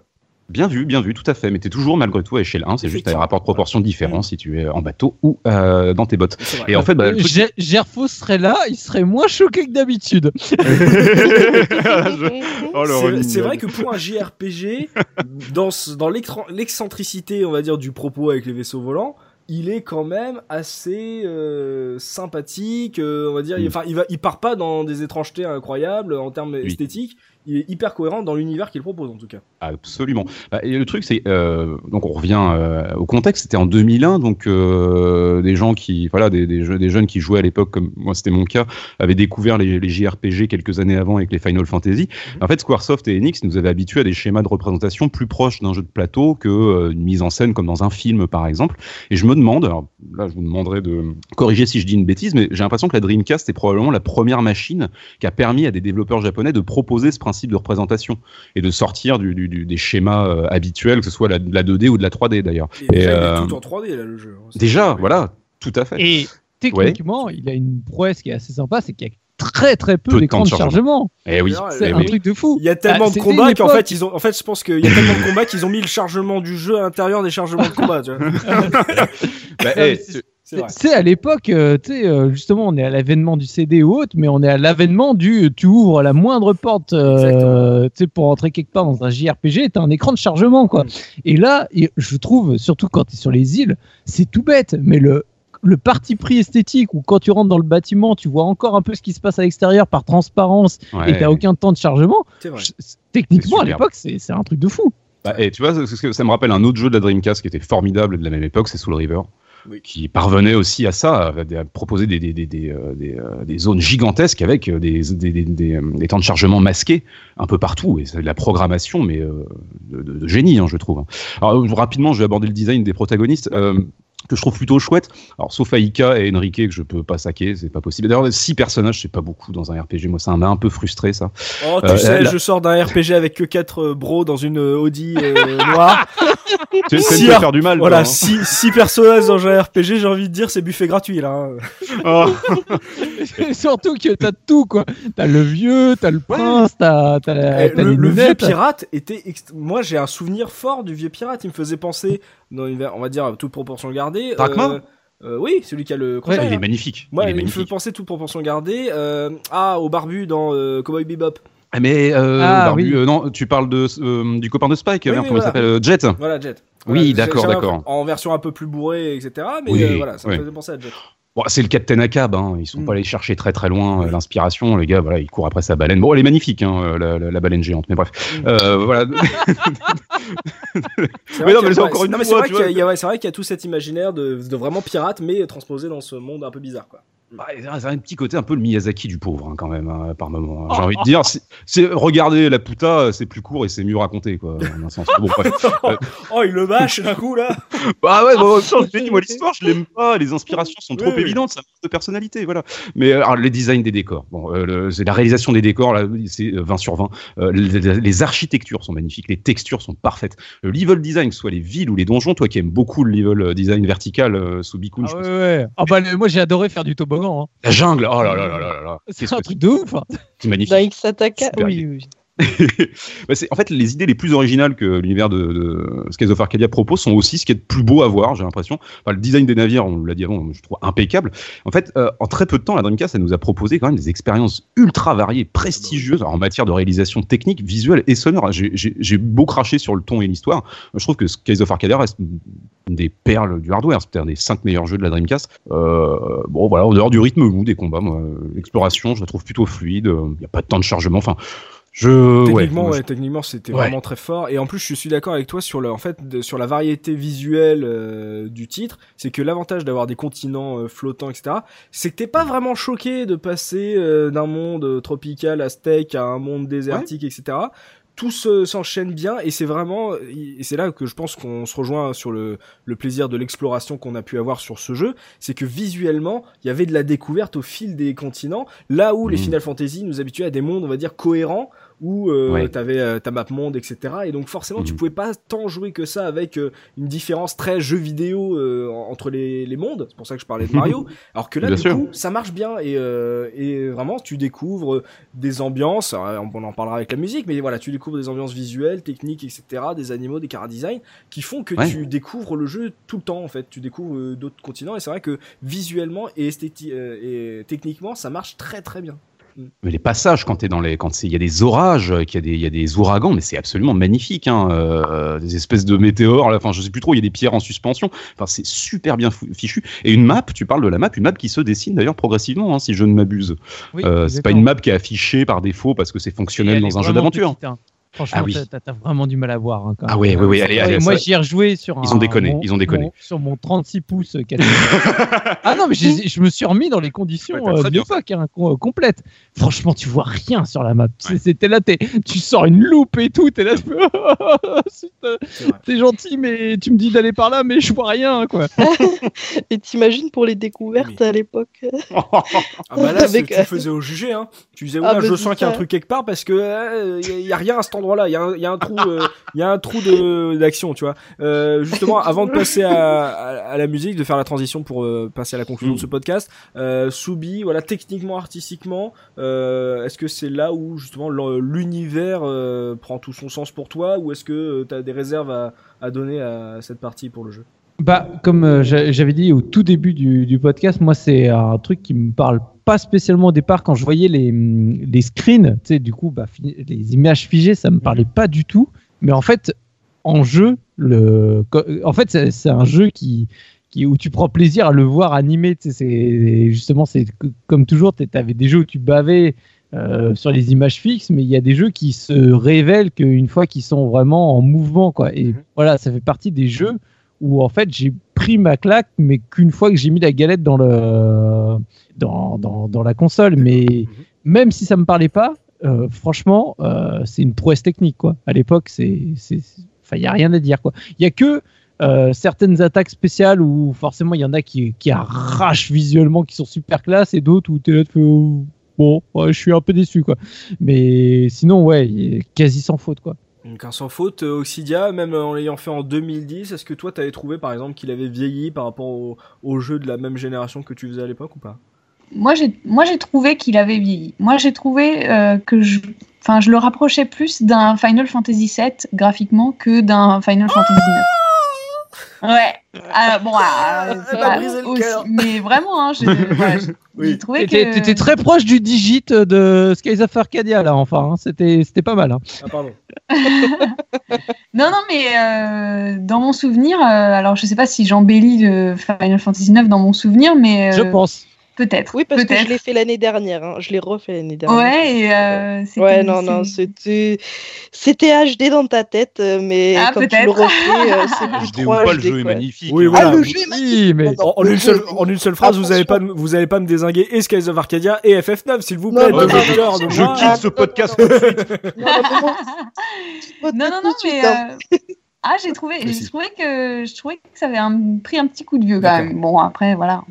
Parce que, ce n'est que mon avis. Non mais, et c'est vrai que le fait est que quand t'as un jeu est en, tout en trois D à cette époque-là, c'est très impressionnant à l'époque quand c'est super bien fait. Effectivement, un jeu comme F F neuf avec des décors précalculés passe oui, ça, mieux en fait. les, les affres du temps. Euh, ça, c'est, c'est exactement c'est, c'est ça. Normal, oui. Mais en tout cas, sauf euh... sur grand écran euh, où tout ton décor précalculé devient tout pixelisé de la mort. Ah, mais... Ouais, bon, non mais parce que oui, on en revient et on l'a déjà dit, la Dreamcast. Oui. Techniquement, euh, c'est super propre. Là, tu mmh. y joues même sur une télé euh, un peu plus grande taille, hein, une télé L C D avec euh, du coup ton, ton beau câble euh, vidéo derrière. Mmh. Ça reste très lissé, très propre. Hein. Ah, tu, tu mets justement un jeu euh, de l'ère PlayStation à côté, euh, t'as l'impression que ça bave de partout, quoi. Donc, ah, c'est euh... très différent, on va dire. Mais je suis d'accord, PlayStation deux aussi. C'est vrai que la, la Dreamcast, je sais pas pourquoi, elle a le don de bien vieillir. Pour, pour de la trois D, c'est euh, une des consoles cent vingt-huit bits qui vieillit le mieux euh, ouais. euh, par rapport à, à l'âge qu'elle a. Hein. Je parle pas de, bien sûr des derniers jeux de la Xbox parce que là il y a pas de comparaison, il y a beaucoup trop d'années de, d'écart. Mais donc pour toi aussi un petit oui, coup de vieux oui, quand oui. même. Petit coup de vieux, sachant qu'en plus la version GameCube est normalement un tout petit peu meilleure, un tout petit peu améliorée. Hein, donc. Euh... Ah ouais, d'accord. Ouais. Bon, bah, ouais, là, tu mets deux screenshots côte à côte, moi je suis incapable de faire la différence. Ah oui, ouais, j'ai, façon... j'ai, pas vu le, j'ai pas vu le comparatif. Oh, bah, euh, tu mets, euh, c'est un, pour moi un beau jeu Dreamcast sur une GameCube, ça reste un beau jeu, et puis voilà, même oui. deux ans après, tu vois. Ouais, bah, c'est, bon. euh, deux ans après, je suis un vieux, à cette époque, moi. C'est quand même pas mal. euh, et toi, Pimi, justement, t'en avais pensé quoi euh, voilà, est-ce que toi aussi t'as trouvé qu'il y avait pris un coup de vieux ou pas? Est-ce que artistiquement ça t'avait plu, ce côté euh, lisse, avec les, les grands yeux de type manga ou pas? Ben bien sûr que ça vieillit. Bon, c'est pas non plus horrible, hein, mais ça, ça se joue, euh, ça se joue quand même. Hein. Euh, mais moi, ça m'a pas plus choqué que ça, en fait. Finalement, c'est, ben, c'est un vieux jeu, en fait, tout simplement. Et non, mais c'est, non, non mais c'est juste vieux, quoi. Ah, c'est ça. On se prend des baffes là. Oh, c'est juste vieux, deux mille. Oh là là. Oui, mais bon, j'avais onze ans, donc euh, ouais. pas, voilà. Mais euh, moi qui suis habitué à jouer à des vieux jeux, c'est vieux, mais ça me choque pas plus que ça. C'est parfaitement jouable, hein. C'est, euh, c'est pas horrible. Enfin, j'ai trouvé, j'ai trouvé F F sept plus horrible. Perso, euh, perso, euh, je l'ai F F sept. Ah je l'ai fait pour la première fois de ma vie. Il y a F F sept, c'était dégueu déjà à l'époque, alors. Hein. Ouais, c'est vrai. C'est ça. C'était du néo-cubisme. Euh, voilà, enfin, je, c'est c'est ça. Ça. Je l'ai fait il y a deux ans et c'est, enfin, c'était vraiment, ouais. aff... enfin, c'était. Pas beau. Heureusement que l'histoire est cool parce que le, le, le jeu n'est. Allez, tu t'enlèves les cinématiques, et voilà quand même. Mais le jeu n'est quand même pas beau. Il est... Skies, quoi qu'on en pense, il y a un truc qu'il faut souligner, c'est que il est ultra lisible. C'est ça ah aussi oui. qui est chouette, c'est que si on peut le refaire aussi facilement coloré, aujourd'hui, ensuite on accroche ou pas. On parlait, voilà, on parlait du très... ton bon enfant, mais Dreamcast ah. oblige. Je veux dire. C'est le voilà, c'est un jeu de pirate tout bleu sur la Dreamcast bleue quoi. C'est pour avec moi la, a... avec les voleurs bleus quoi. Voilà, avec les voleurs bleus. Oh le nom. Si t'as pas compris que t'es chez Sega, euh, je sais pas ce que ce que tu peux faire d'autre, tu vois. C'est et j'ai, oui, j'ai un souvenir de d'énormément de couleurs et et de mmh. on parlait des attaques spéciales et cetera. Ça, ah, c'est disco. Hein. On n'est pas au niveau ah, non, des invocations d'un F F, mais euh, c'était quand même assez, ah, euh, assez punchy, assez, euh, euh, on va dire, euh, joli euh, visuellement, techniquement, euh, les super attaques. C'est, c'est aussi pour ça, en plus des points, qu'on a envie de les, qu'on avait envie de les lancer, c'est que d'un seul coup, ça te mettait du dynamisme visuel dans un jeu qui était assez mou, quoi. Et les Gigas sont magnifiques. Les armes dans Final Fantasy sept, elles valent rien à côté en termes de design, clairement quoi. Ah, moi je les ai pas trouvés très beaux par contre. Euh... Oh t'es dur. T'es... Ah bon, à part l'étoile noire à la fin. Ouais, mais... Ça m'étonne pas parce que je trouve qu'ils sont très dans l'esprit Zeph, hein, tu sais les. les Gigas, ça. Ah, ça, ça, ça me parle ça. C'est, c'est, c'est Zeph, oh, l'histoire trop classique et cetera. Alors par contre les batailles navales, j'ai adoré. Bon, mais c'est, mais c'est, c'est bien quoi, tu... cet accent horrible que tu me donnes. C'est moi qui est nasillard. Donc ouais, on, on voit à peu près. Euh... On voit à peu près par rapport, en fait, à, ça marche aussi avec votre passif de, de joueur de R P G, euh, l'approche mais que oui. vous pouvez avoir sur, sur Skies of Arcadia. Donc, il y en a un peu pour tout. Donc, euh, si vous n'avez jamais fait Skies of Arcadia, vous qui nous écoutez, eh bah, essayez de voir par rapport à vos affinités euh, de, de joueurs de R P G. Le rythme peut être un problème pour vous. Avant de passer à la revue presse de Soubicoune, on va se faire une petite pause musicale. On va se plonger dans la musique du jeu avec Zéphirin. Ouais, un superbe O S T hein, qui est sorti donc en, en octobre deux mille. Le premier truc que j'ai fait quand j'ai fini le jeu, c'est que je suis allé acheter le disque. Euh, alors, c'est, ouais, c'est composé par deux personnes. Alors, on a Yutaka Minobe euh, qui a composé sur Space Channel cinq, euh, bon, un jeu qui doit rappeler pas mal de souvenirs aux fans de la, de la Dreamcast, le Shinobi deux mille deux. Euh, Panzer Dragoon Horta, Sonic Heroes, Rule of Rose, voilà, un tout autre genre. Ah, il est arrivé et à la on... fin de Sega, lui, cette période. Ouais. Oui, complètement. Oui, oui, il est arrivé assez tard, je crois. Ah, oui. Et on a Tatsuyuki Maeda qui a bossé sur Dragon Force, on en parlait, un hein, vieux titre Saturn, si je ne m'abuse, Gun Valkyrie et également le Shinobi de deux mille deux. Alors, en termes de production, euh, ce... comme souvent, c'est essentiellement des versions synthétiques de son orchestre. Hein. On avait un peu le même rendu sur un jeu comme Soul Calibur, par exemple, sur la même console. Euh, alors, tout ça pour des compositions, je trouve, plutôt variées, qui collent assez bien aux lieux visités. T'en as vraiment pour tous les goûts. Euh, les thèmes des donjons sont absolument fabuleux. C'est posé, ça dégage une poésie et un mystère incroyable, je trouve. Euh, et ça, voilà, encore une fois, ça habille parfaitement le, le, le enfin, ça, ça accompagne très, très bien le joueur. Euh, t'as des thèmes très dynamiques qui invitent à l'aventure, mais t'as aussi quelques thèmes super cucu qui vont avec l'aspect, genre, youpi, on est des winners, qui m'énervent énormément. Euh, bah, le thème de Vyse, par exemple, quand t'es à bord du, du Blue Rogue, me rappelle le thème du dessin animé euh, Tintin. Je sais pas si vous vous souvenez de ce truc-là. Tellement ça, ça, ça ressemble trop. Allez, nous, euh, pardon, euh, Aika, on y va. C'est un peu ça, quoi. Ah, non, non, pardon, je, je, euh, pas de, hein, je n'ai pas comparé Aika à un chien. Hein, c'est juste... Euh... C'est malade. Il lui manque que la parole. non, non, non, non, non euh, voilà, j'ai dit une bêtise. Bref, euh, voilà, t'as ça, le principe justement quand tu te balades euh, en bateau euh, dans les cieux, euh, c'est que tu as un, des thèmes en fait euh, très chouettes hein, d'ailleurs pour la plupart du temps qui évoluent en fonction des lieux que tu visites. C'est-à-dire que t'as une couche de son qui va s'ajouter. Euh, tu vas entendre de la cithare quand tu vas te rapprocher euh, du monde du sable, ce genre de truc, ça c'est plutôt bien vu. Et t'as ce principe aussi de, des thèmes des affrontements avec les boss essentiellement, je crois, où en fait euh, quand ça se passe bien, c'est-à-dire quand tu es sur le point de terminer le combat, et ben le, le thème part dans autre chose et devient beaucoup plus euh, positif, on va dire. Mm-hmm. Il te donne l'impression que tu vas que tu vas y aller, tu, tu vas y arriver. Exactement. Et ça, c'est plutôt des chouettes idées. Et t'as aussi ce truc bizarre, euh, dont justement dans les thèmes des affrontements, des combats et des boss, où t'as une espèce d'utilisation de breakbeat étrangement samplé. C'est très lo-fi. Enfin, je sais pas d'où ça sort comme parti pris, mais bref, c'est plutôt sympa. Donc on se retrouve avec euh, soixante-sept titres, euh, avec pas mal, bah évidemment, euh, euh, comment dire, J R P G oblige, des thèmes très fonctionnels et d'habillage, mais ça fonctionne très bien dans l'ensemble, je trouve. C'est, c'est pas un O S T de feignant déjà, donc ça c'est cool. Et t'as ce petit bonus, t'as trois dramas C D qui sont sortis à côté de ça. Alors les dramas C D, c'est un truc qui est très populaire au Japon, c'est-à-dire qu'on va t'enregistrer des acteurs qui vont te raconter des histoires. T'as même ça pour les jeux de baston, hein. Je sais plus, il y a au moins cinq six dramas C D pour Samurai Shodown par exemple. D'accord. Enfin bref. Voilà, un truc, c'est sorti en deux mille un euh, et avec des superbes front covers qui forment une espèce de puzzle. En fait, c'est une, une fresque, euh, comment dire, en largeur, sublime. Et, euh, et voilà. Donc moi, je trouve que c'est un, ça, c'est vraiment aussi un des très, un des points très très forts du jeu. En fait, moi, j'ai pas grand chose de, de, de négatif à dire à part euh, sur ce jeu, à part l'histoire finalement. Mmh, on l'a bien compris. Mmh, c'est ça. Mais oui.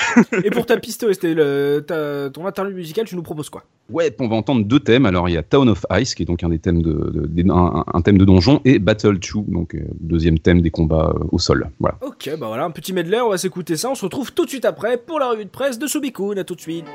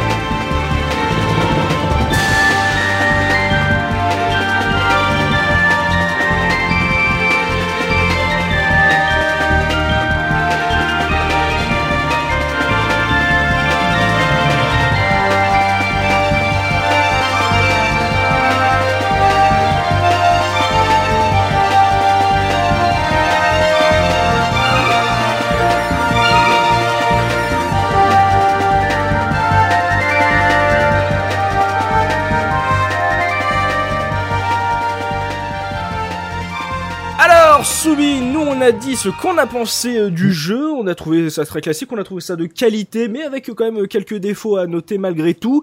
Qu'en a pensé la presse à l'époque ? Et bah, la presse a beaucoup aimé le jeu euh, au moment de sa sortie. Alors bah, pour revenir euh, avec les notes de Metacritic, donc il a eu quatre-vingt-treize euh, en notes cumulées, mmh. et chez Game Ranking il est à quatre-vingt-dix virgule cinquante-neuf pour cent, donc euh, voilà des, des bonnes notes. Mmh. Euh, juste pour euh, vous faire un petit tour d'horizon euh, de, de la presse française, chez Console Plus il a eu quatre-vingt-dix-huit pour cent d'intérêt, chez Joypad testé par Julo il a eu neuf sur dix, euh, chez Dreamcast le magazine officiel il a eu huit sur dix. Oh. Sachant que dans le numéro, j'y reviendrai après, il a été testé en même temps que Grandia deux, ce qui est très ah, rigolo. Euh, chez Gameplay R P G, il a eu quatre-vingt-dix-huit pour cent, chez Gamecult, il a été noté à huit sur dix, et chez jeux vidéo point com, par Mendil, il a été noté à dix-huit sur vingt. Donc voilà. Très gros jeu. Ça, voilà, c'est un gros jeu, que des belles notes. Ouais. Du coup, bon, je vais essayer quand même, parce qu'on en a dit tellement que en fait, euh, j'ai quasiment plus rien à dire par rapport à la revue de presse, parce qu'on a, on a parlé de tout. Mm-hmm. Euh, chez Console Plus, bah, on... c'est, c'est bête à dire, mais on commence le test par dire, voilà, le jeu, il est en français, quoi. Et ça, c'est cool, ça, c'est le pied, ça, c'est trop bien. Parce que je le dis et je le répète, euh, malheureusement, à l'époque, euh, les J R P G en français, c'était pas monnaie courante. Encore aujourd'hui, c'est pas si courant que ça, mais euh, à l'époque, euh, quand on avait... c'est, c'est, c'est bête à dire, mais je m'en rappelais même plus. En fait, quand j'ai relancé le jeu, ouais. je me suis dit, ah merde, il était en français. J'avais Grandia oublié. deux était en anglais, non, c'est ça ? Oui, Grandia deux était en ah, anglais. Ubisoft n'avait pas fait de, de localisation. Ouais. Ah, mais moi, c'est pour ça que j'ai fait Skies of Arcadia et pas Grandia deux. C'est que ah, mais oui, Skies mais of Arcadia sûr. Parce qu'il était en français. Ouais. Ah, et, oui. et, et c'est bête à dire, parce que tu sais, au bout d'un moment, dans les souvenirs, tu sais plus, parce que tu sais, t'as tellement l'habitude. Moi, j'ai, j'ai fait tellement de J R P G en anglais que mm. ça, ça me semble même la, la langue première. Mais vraiment, quand je l'ai relancé, je me suis dit, oh merde! Ah oui, il est en français, mais trop bien, trop chouette, quoi, mmh. super content. Donc voilà, donc on, le jeu est intégralement traduit en français, on te décrit brièvement l'histoire, le gameplay, on ne dit jamais un R P G n'a été aussi beau, on te parle justement de l'absence des temps de chargement, et donc bah, en, en avis de, qui, est, qui est noté dans le test de, de Zano, je ne pensais pas qu'un R P G pouvait être aussi beau. Les graphismes sont d'une qualité rare et l'aventure l'est tout autant. Les niveaux sont immenses et les énigmes nombreuses. La partie bataille navale est également bien sympathique. Pour finir, les combats n'interviennent pas toutes les dix secondes, comme dans d'autres titres du genre. Juste toutes les quinze secondes. Voilà. voilà. Il n'en est que plus agréable à jouer, moins répétitif. Hmm. J'ai rigolé pendant au moins dix minutes quand j'ai eu ça. Ouais. Non mais là c'est, ouais, c'est, c'est marrant ça, parce qu'on avait l'air d'accord sur tout ce qu'il dit, et là lui trouvait les combats euh, pas super. Ouais non ça va, il n'y en a pas tant que ça. D'accord. Donc, voilà, donc c'était, c'était pour, euh, pour l'anecdote, parce que vraiment ça m'a fait rigoler, parce que je savais qu'on allait dire exactement l'inverse pendant tout le alors du coup, alors juste comme ça je coupe, euh, j'ai vraiment là, d'un coup une question, est-ce que euh, la version européenne n'était pas genre euh, ultra dure euh, pour faire plaisir aux Européens, ou, euh, ou c'est vraiment lui qui a trouvé sa version, la version à laquelle il a joué euh, Non, euh, je, je, je, je pense parce que C'est, c'est vrai qu'à l'époque, il y avait pas mal de R P G où tu avais beaucoup de combats aléatoires, mais je pense que c'est juste, tu sais, sincèrement, il y a beaucoup de gens aussi qui faisaient les, les, les tests en, en express, hein, donc oui. euh, ouais, je suis ouais. pas sûr qu'ils soient vraiment allés... Euh, et, et, bon, j'y, j'y reviendrai après, euh, sur ce genre de truc. Donc après, on a le test de, donc, de Julo euh, chez Joypad, où euh, il, il commence euh, en, en disant « Depuis mes premières minutes de jeu et aussi loin que j'ai pu aller », donc ce qui justement euh, montre tu que des fois fini. ils vont pas voilà ils vont, ils bah, vont pas normal hein. Cet univers m'a littéralement envoûté, et c'est, comme on dit, on peut peut-être pas forcément lui en vouloir parce que le jeu est quand même vraiment long, hein. Je pense sincèrement que c'est entre une, une bonne cinquantaine une soixantaine d'heures pour en faire ouais. un, un bon premier tour, ce qui est à l'époque commence déjà à être très raisonnable pour un J R P G. Mmh. Ouais. Et sincèrement, ça t'empêche pas de t'être déjà fait la vite du, sur le jeu. Je veux dire, t'as, t'as pas besoin d'avoir fini les soixante heures pour savoir si, c'était vra- si vraiment t'as passé un bon moment ou pas, quoi. Mais oui. Après, donc, on, on parle de l'histoire. Toute l'aventure est ainsi parfaitement réglée et équilibrée. L'intérêt du jeu sans cesse renouvelé. Le scénario ne traîne jamais en longueur. Donc forcément dans le test on va parler beaucoup de Grandia deux, parce que je le rappelle il est sorti à peine euh, je sais plus euh, deux mois avant, donc forcément il est encore euh, mmh. il est encore là. Totalement. On te parle donc du système de combat en comparant par euh, à Grandia deux, et eh bien bon, pour mettre tout de suite les choses au clair, on touche là au seul véritable défaut du jeu. Donc les joutes sont juste un peu molles. À l'époque on disait elles sont un peu un molles. Peu molle. Aujourd'hui tu peux te dire qu'elles sont carrément molles. Ah mais ouais, toi, c'était noté, quoi. Ce, ce, je veux dire, c'est, tout le monde s'en est rendu compte que, que voilà, les, les combats, surtout derrière Grandia deux qui était super dynamique, ça, le, le, le comparatif est dur, quoi. Mmh. Après, donc, on va te parler forcément des, des graphismes, et là, on va te dire, en gros, justement, plus vous y jouez et plus vous le trouvez magnifique. Mmh. Donc, le jeu, euh, d'un point de vue technique, il n'y a absolument rien à dire, c'est une claque. On te parle de toutes les petites perles d'à côté, en gros, Cupil. Euh, les équipages, les découvertes, la PintaQuest, euh, on parle également donc, euh, de la réputation euh, de ton héros et des choix de, que tu fais dans les dialogues. Et donc on te conclut euh, Skies of Arcadia est le meilleur R P G de la Dreamcast. Voilà. Ah donc oui. Lui, il a pris son parti pris. Il préfère, en Direct. Gros, de ce que j'en conclus de sa, de sa conclusion, c'est qu'il préfère Skies à Grandia deux. Ah bah là, à partir du moment où tu dis ça, oui. Mm. Et donc, pourquoi je dis ça, c'est parce que, donc, comme je disais, le, chez Dreamcast officiel, bah là, euh, donc les, les deux étaient testés, tous les deux par euh, Clara Loft, donc euh, dans le même numéro. Et donc, ce qui était très bien, c'est qu'elle faisait, bah, d'une part, le test de Grandia deux, puis le test euh, de Skies of Arcadia, puis oh. un comparatif, en gros, euh, les plus et moins entre les deux jeux. Mmh. Et c'était très sympa à lire. Euh, invite à aller voir, et donc où elle donne à la fin sa conclusion de, entre les deux, bon alors les combats l'un par rapport à l'autre, le scénario l'un par rapport à l'autre, machin, et cetera. Et donc pour elle, euh, à la fin, elle conclut qu'elle préfère Skies, petite, euh, une victoire euh, pas euh, écrasante, mais une victoire de Skies of Arcadia euh, par rapport à Grandia deux. Enfin, je, je préfère quand même Grandia deux, mais après c'est chacun son petit, sa petite préférence, son petit amour. C'est avoir... L'histoire est glauque. Hein. Non mais avoir Grandia deux et Skies of Arcadia à tester dans le même mois euh, pour la même parution, ah ouais, t'imagines le, le niveau de travail que ouais. ça demande. Puis, par exemple justement donc dans le test de de, de Clara Loft, ça commence c'est coup double set et match pour les R P G sur Dreamcast prévu huit semaines après Grandia deux. Skies of Arcadia avec ses quatre-vingts heures de jeu nous a lui aussi mis une méga baffe. En voir la fin nous a laissé le même arrière-goût d'un, qu'un délicieux gâteau au chocolat englouti à la va-vite, encore, encore. Voilà, je, je trouve ça très, très rigolo comme petite, comme petite intro. Donc, je ne vais pas m'étendre sur le, sur le test parce qu'on en a déjà énormément dit, mais donc, c'est toujours les, les mêmes points qui, qui sont remis euh, en avant. Donc, que ce soit donc, le graphisme, que ce soit le, le défaut par rapport au combat. Ou là, par contre, on te dit que les combats aléatoires sont dix fois trop nombreux. Hein. Donc je pense que elle, elle est, voilà, c'est plus proche de la réalité de ce que c'était. On te parle des donjons qui surpassent tout ce qui a été fait sur Dreamcast à ce jour. Et du coup, ce qui est alors rigolo, en, en, un peu en fin de test, je, je, je l'ai noté, c'est en fait, elle te met, d'autre part, nous espérons pouvoir, comme aux U S A, télécharger directement sur le V M U des, de nouveaux combats à partir des serveurs Internet Sega. Je ouais, sais pas ça, à quoi ça correspond. Ouais, je ne sais pas à quoi ça correspond, mais du coup, je l'ai noté. Il y avait, je crois, du contenu téléchargeable par Internet sur ce jeu qui a du coup dû être un, intégré directement dans la version Gamecube parce que bah, ça ne fonctionnait pas pareil. Mais je ne sais pas si c'est ça.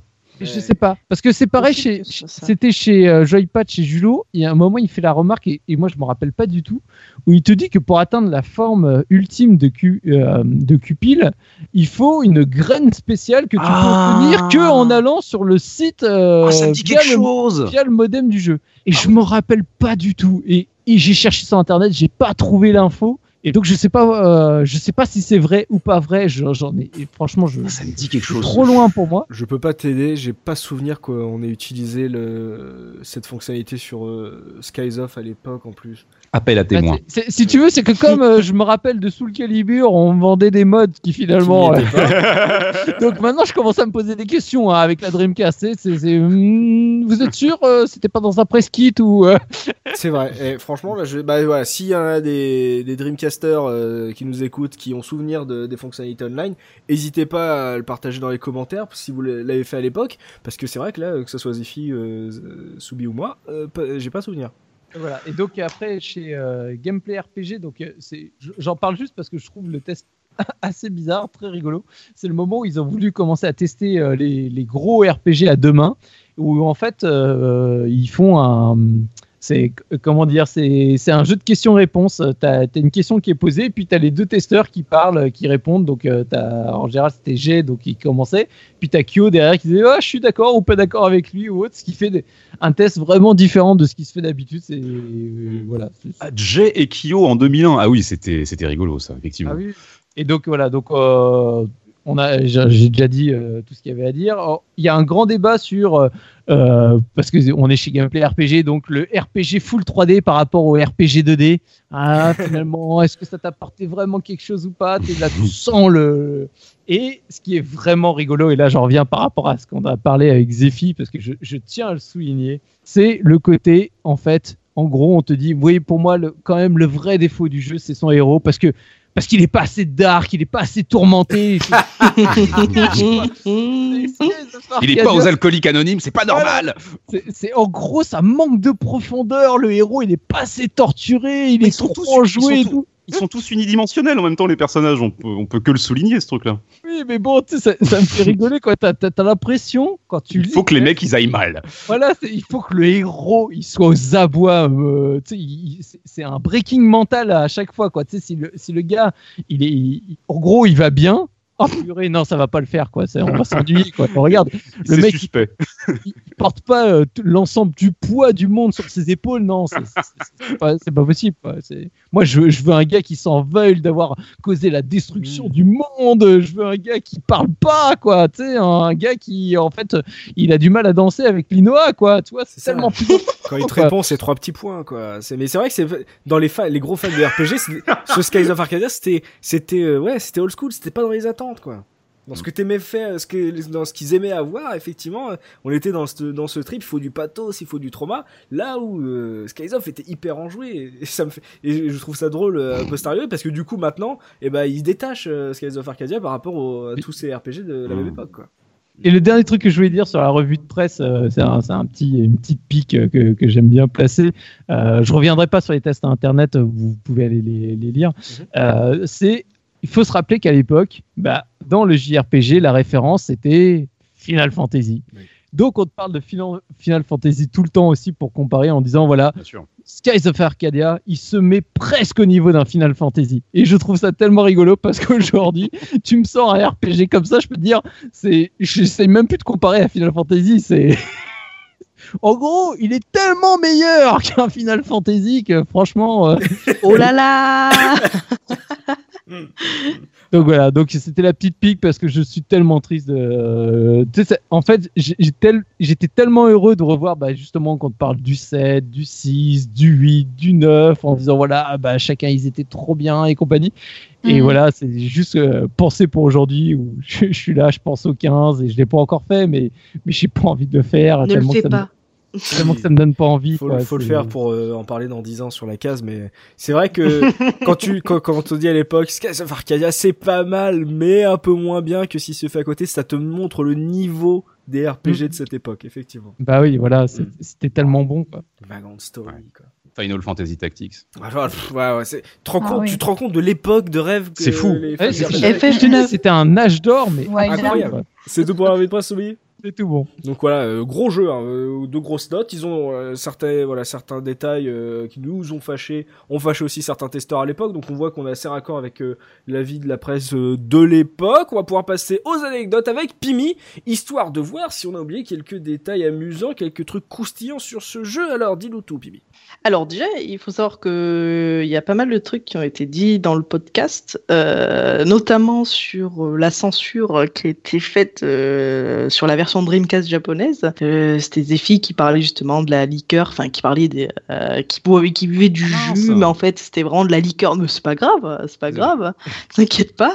Mais il y a d'autres, il y a d'autres petits détails aussi, puisque euh, il, dans la version japonaise, Beleza était censée être, enfin euh, avait pas été censée, mais c'est surtout qu'elle était beaucoup plus euh, dénudée, euh, dirons-nous, ouais. par rapport à la version européenne, enfin la version occidentale. Euh, on avait aussi euh, le fait que Gilder dans sa un poste de victoire à chaque, fête, à chaque fin de combat. La version euh, japonaise, en fait, il, il s'allumait un petit cigare, euh, ah, sauf que voilà. ça a été absolument euh, squeezé dans les versions européennes. Enfin, il est magique, Gilder.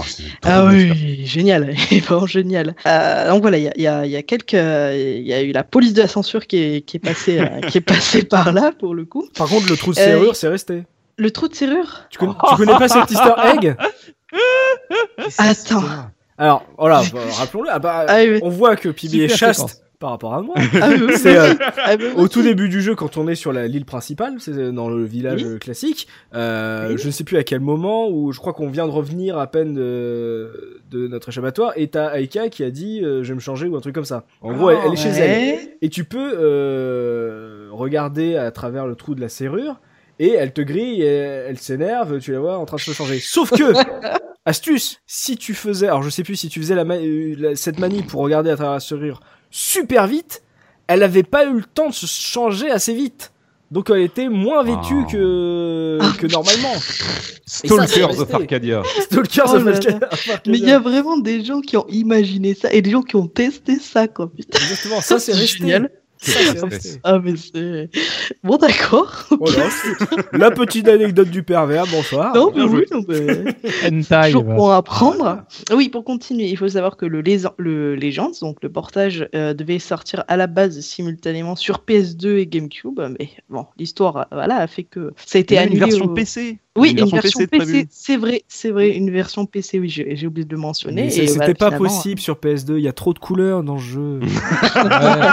Oh là là. Non mais techniquement, je veux dire, ils ont dit, voilà, euh, est-ce qu'il peut faire tourner le jeu ? Mais oui, ça stream de ouf. Par contre, il y a du bleu et du rouge. Ah non, non, c'est pas possible. Ah non, non, non, on est en mode octobre. Voilà, on est, on est sérieux, messieurs, dames, voilà. Qu'est-ce que vous voulez mettre de la couleur ? J'adore la P S deux, calmez-vous, calmez-vous dans les commentaires. Euh, oui, oui, je euh, pareil. Voilà, je me le rappelle. Et on avait aussi parlé d'une suite, une hypothétique suite qui devait sortir, mais que, ben, ben voilà, ben, on n'en a jamais, plus jamais entendu parler depuis deux mille trois, quoi. Euh, même du portage. On sait aussi, oui, même du portage H D, effectivement, effectivement. Le jeu, c'est pas assez vendu, tout simplement. Hein, et, euh, oui, ils mais... Pris, ils, ils ont dépensé beaucoup d'argent, hein. Après, je, enfin, exactement, ils ont, ils ont non seulement dépensé beaucoup d'argent, mais après, certes, le jeu dans l'histoire, bon, il a, il a, il a gagné ses lettres de noblesse, mais je sais pas s'ils vendraient beaucoup plus s'ils ressortaient en H D aujourd'hui. Euh, ça je sais pas. À l'époque où il est sorti sur GameCube, je le voyais sur les étalages, ça partait pas. Ils se vendaient pas. Voilà. C'est, c'est pas étonnant. Non. Bon, pour continuer euh, donc sur les petites anecdotes, euh, ça a été justement un petit peu cité tout à l'heure. Les, il faut savoir que les dessins préparatoires, en fait, avant que le jeu soit réalisé, les créateurs voulaient faire des personnages à, aux proportions humaines, en fait, avec, un peu plus âgés aussi, hein, ça se oui, voit. Oui, plus âgés. En plus de ça, et oui, magnifiques. Ils sont magnifiques. magnifiques. Très très beau. Je vous ai mis d'ailleurs euh, un lien où vous pouvez, vous pouvez voir ces, euh, ces dessins-là. Et en fait, ça a été, euh, ça a été tout simplement squeezé euh, parce que finalement, ils voulaient quelque chose d'un petit peu plus manga dans le sens où ils voulaient que les, euh, les visages soient beaucoup plus expressifs en fait. Mmh. D'où le fait euh, de, de l'abandon d'idées et du changement euh, dans le chara design. Ce qui d'ailleurs, bon, on ne sait pas ce que ça aurait donné avec euh, des, euh, des personnages comme ça, mais ça, vous l'avez dit tout à l'heure, euh, vous avez adoré justement le fait que les les personnages sont extrêmement expressifs. Donc. C'est, ça, c'est, c'est pas du S D, mais en tout cas, c'est pas, c'est pas des proportions voilà. réalistes, alors qu'on voilà. est sur la console qu'a vu Shenmue, quoi.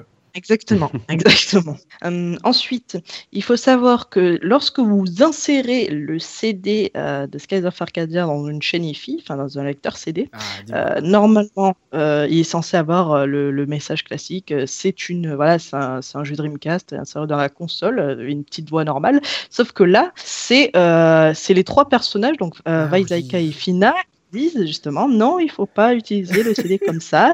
Le mettre dans la Dreamcast. J'adore donc, ce euh... genre de détail. Ouais, c'est marrant, c'est marrant. Et tout comme le fait que si tu insérais aussi le C D dans un, un P C, en fait, et que tu regardais un petit peu dans, dans l'Explorer, eh ben, tu retrouvais une, un, comment ça s'appelle, un wallpaper en fait, de, oh. de, de Vyse et son équipe. Oh, c'est cool, donc c'est ça. Pareil. Ouais, non, mais c'est des trucs, t'as, enfin, t'as pas idée de le, de le faire, mais voilà, ils ont quand même pas assez hein, pensé à ces petites éventualités. Ensuite, euh, pour, euh, pour parler au niveau des sauvegardes, justement, si, pour, là, je parle de la version Dreamcast, pareillement, si tu euh, utilisais plusieurs slots de sauvegarde, en fait, les, les sauvegardes vont se nommer Euh, du même nom que les personnages en fait. Donc tu auras la save un Vyse, la save deux Aika, la save trois Fina, et cetera, et cetera. Ça va jusqu'à la jusqu'à la save sept. Donc c'est pareil, c'est c'est assez marrant. Il faut savoir aussi que je pense que vous l'avez remarqué que l'univers de Skies of Arcadia se transpose extrêmement bien dans notre univers à nous, enfin dans l'univers réaliste, notamment au niveau des euh,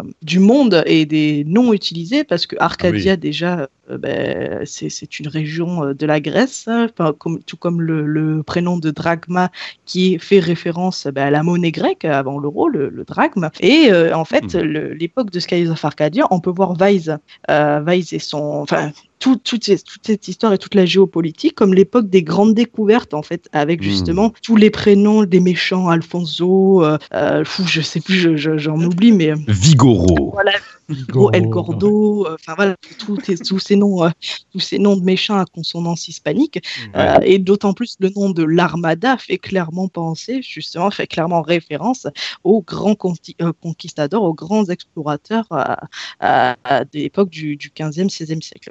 C'est vrai. Donc vous avez, vous avez ça, voilà, et vous avez justement les continents, ben, Ixataka, Yafutoma, qui, qui fait euh, clairement penser à Ixataka, ben, l'Amérique du Sud, très clairement, euh, Yafutoma, euh, l'Asie, et ouais. le continent de Valua, plutôt euh, notre, notre continent à tout, donc euh, l'Europe, finalement, euh, de, de manière générale. Mm.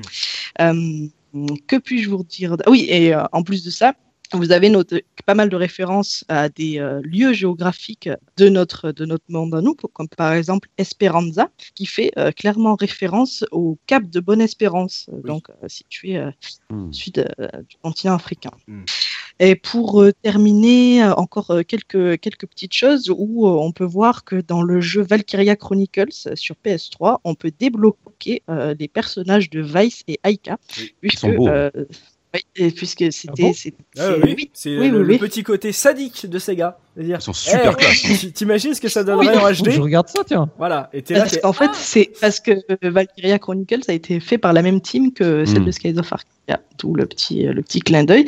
Et euh, Vyse est aussi jouable dans euh, Sonic All-Star Racing Transformed, euh, ah, oui avec, son, avec son petit... Oui, oui, oui, oui. Ah, c'est oui, oui. Il y a, un, il y a même une piste spéciale, enfin une, je dirais un, un, ah, euh, un circuit Skies of. Ouais, je crois, oui, non. Une piste, ça je saurais pas te dire, mais je sais que le perso est débloquable et ah, il a, il ouais. a sa, son véhicule. Hein. Oh, Vyse. Ouais. Ah ben voilà, là tu me donnes un argument euh, pour le l'acheter. Là, parce que J P n'arrête pas, de, ça, J P ou Jarfo n'arrête pas de, de me le vendre. C'est J P, ouais. Voilà. ouais J P, il est ouais. pareil, il est très bien. Hein. Moi j'ai pas joué, mais on m'a ouais, dit. Moi j'aime beaucoup. Ouais, super bande son. Ah oui, oui, ce bande-son, la réorchestration du thème de Golden Axe est totalement incroyable dedans, mais ah ouais, bah, si Vyse est là-dedans, là, ça me donne un argument de poids. Allez, ça y est, c'est bon, achetez, voilà. Ah oui. Euh, la dernière, la dernière petite chose, c'est que le thème, en fait, que vous avez, le thème des boss normaux, euh, ressemble, euh, enfin, on va dire que c'est un hommage extrêmement appuyé, euh, pour ne pas dire un plagiat ou toute autre chose, pour euh, pas dire les gros mots, mais euh, mmh. au jeu, euh, au premier niveau du jeu euh, Legend of Valkyrie, qui est un, un, un platformer shooter qui est sorti euh, sur P C Engine et sur arcade au Japon euh, dans les années, fin, fin des années quatre-vingts. Et euh, je vous ai mis pareillement un petit, un petit lien euh, que je vous invite à aller cliquer, où une personne a fait un mash-up justement entre les thèmes des boss et ce yeah. fameux thème de Legend of Valkyrie. Et vous pouvez voir euh, justement la, la ressemblance plutôt flagrante. D'accord, bah regardez ça, ça sera, euh, voilà, les liens seront sur euh, le billet. Euh, Zéphi, euh, est-ce que, il me semble que tu as du speedrun, savoir, voilà, euh, les R P G, ça se speedrun, oui aussi. bah, ça met un peu bah, plus oui. de temps, oui, d'accord, mais mine de rien, ça se speedrun sur un jeu qu'on a dit qui est un peu long. Ah bah oui, oui, oui, c'est un jeune monsieur qui s'appelle J T B, qui a publié ça il y a un an sur YouTube, donc c'est un, c'est un speedrun N I pour cent en quinze heures, trente minutes et quarante-cinq secondes, et il a l'air de s'ennuyer ce pauvre monsieur. On est, euh, je pense que euh, les gars veulent le suivre sur Twitch ou quoi, euh, lui, lui tenir l'épaule euh, virtuellement, et disent allez, pas jusqu'au bout.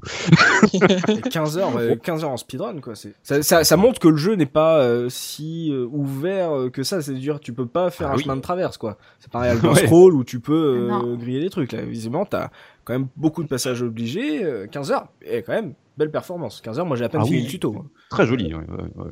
Euh, mais on s'ennuie un peu quand même. Mais oui, ça reste très long. Euh, j'en profite pour faire un bisou à Régis Monterrain qu'on avait extrêmement envie d'avoir sur ce podcast, ça n'a pas pu se faire malheureusement. Euh, Régis qui est un, pour ceux qui le connaissent, hein, qui est sur, euh, par exemple, on l'entend sur Jeux Pixel, on l'entend sur Sega Legacy, on peut le voir euh, des fois sur jeux vidéo point com ou sur No Life. C'est un fan du jeu et il nous avait fait un Retro and Magic sur No Life consacré à Skies of Arcadia. Il avait aussi fait un énorme dossier euh, sur euh, tata sur Role Playing Game numéro quarante-six euh, consacré à Skies of Arcadia, donc n'hésitez euh, pas, hein, c'était vraiment, c'est vraiment un, un fan du jeu, et il, s'est, il a beaucoup recherché, il a interviewé des, des développeurs du jeu là-dessus, donc euh, n'hésitez pas à vous plonger euh, dans ses écrits et dans, sa, dans cette vidéo. On est, bah, je suis très triste de pas avoir pu euh, avoir Régis sur ce, sur ce podcast, on aurait adoré la voir, malheureusement ça s'est pas fait, mais en tout cas voilà, on avait un fan de Sega, donc euh, je lui fais un coucou, et surtout voilà, si vous voulez en savoir plus, c'est ce genre d'expert qu'il faut vous tourner. Très rapidement, oui, en fait, j'ai, j'ai, euh, j'ai oublié, mais la citation de la productrice hein, que euh, tout à l'heure, dont je parlais dans la, dans, la par- dans la partie esthétique, en fait, vient, euh, vient de, de, du dossier de, de Régis Monterrain. Et, voilà. Voilà. Et ben, on va parler pognon maintenant avec Oxidia, qui va nous dire combien ça coûte